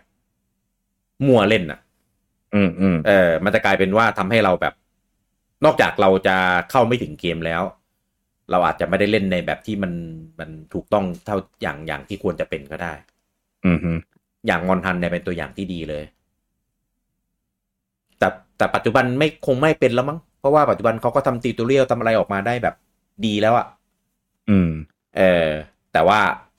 แต่ว่าก็ก็ยังมีมีแพทเทิร์นของมันอยู่ดี เออนะครับ ก็ลองดูครับผมในส่วนของเกมอ่าแบบยากๆนะครับ ของของปู่เองก็ยังไม่ค่อยมีเกมแบบอยู่ในหมวดที่แบบ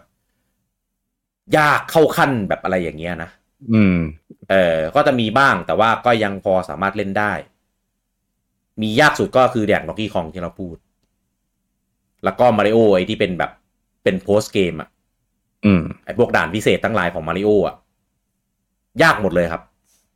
ครับ เออไม่ว่าจะเป็นภาค 2D หรือภาคแบบ 3D ก็ตาม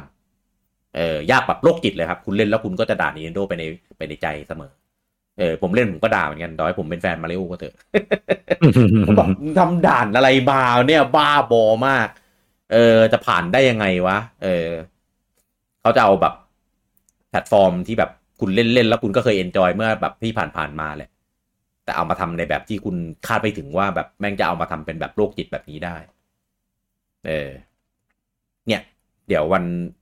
เดี๋ยวเดือนตุลาเนี่ย ได้เจอแล้วมาริโอวันเดอร์เนี่ยแต่ก็จะมีใส่แบบ อะไรที่คุณรู้สึกว่าหูแม่งเจ๋งว่ะน่าสนุกจังเลยเนี่ย แต่มาใส่เป็นแบบยากๆคลั่งๆ ให้คุณได้แบบกรีดลอง อืมอ่ะโอเค จบพาร์ทที่สองนะครับ ในส่วนของอ่า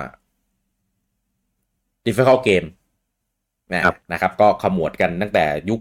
สมัยก่อนนะครับ จนถึงอ่ายุคปัจจุบันด้วยนะนะครับ ถ้าเกิดขาดอ่าขาดตกข้อมูลตรงส่วนไหนไปนะครับ ก็อ่า ต้องขออภัยนะครับ เพราะว่าจริงๆ ผมเองก็เป็นน้องใหม่ของเกมแบบ difficult เหมือนกัน เอออาจจะแบบลืมลืมพูดบางเกมไปบ้าง อะไรเงี้ยที่แบบไม่เคยได้ไปลองเล่นอะไรอย่างนี้ ก็ต้องขออภัยด้วย เออนะครับ แต่ว่าก็เล่นเยอะขึ้นมากเออฮอลโลไนอะไรเงี้ยผมก็เล่นเหมือนกัน เออ อืม ชอบชอบมากด้วย ไม่คิดว่าแบบ มันจะเป็นเกมที่ดีมากขนาดนี้ผมเคยซื้อในสตรีมนะ ซื้อเพราะว่ามันดังแล้วก็เห็นว่าเป็นเมโทรวาเนีย อืม เออแต่ไม่รู้ว่ามันจะเป็นเกมแนวโซลแค่นั้นเอง ครับ เออจนกระทั่งไปเล่นสวิตก็คือกับช็อกช็อกๆเหมือนกันเออนะครับอ่ะแล้วเดี๋ยวไว้เจอกันได้ใหม่นะครับ ในอ่าเอพิโซดหน้านะครับ เอพิโซดหน้าห้าสิบ อืม อ่านะครับ ก็จะเป็นการปิดซีซั่นซึ่งตอนนี้เรากำลังเตรียมเตรียมๆไว้แล้วว่า ถ้าจะปิดซีซั่นน่ะ ถ้าใครตามเกมตามเกมแก่มาตลอดอะรายการเรามาตลอดจะรู้ว่า ปิดซีซั่นทีไรของดีทุกที เออนะครับ เดี๋ยวเราติดตามกันนะครับ ว่าในเอพิโซดที่ 50 นะครับ ในคุยเกมแก่เนี่ย จะเป็นตอนที่เกี่ยวข้องกันอะไรนะครับผม อ่ะสำหรับเอพิโซดนี้ผมลูกกี้แล้วก็ลุงโอมต้องขอลาทุกท่านไปก่อนครับผม สวัสดีครับ สวัสดีครับ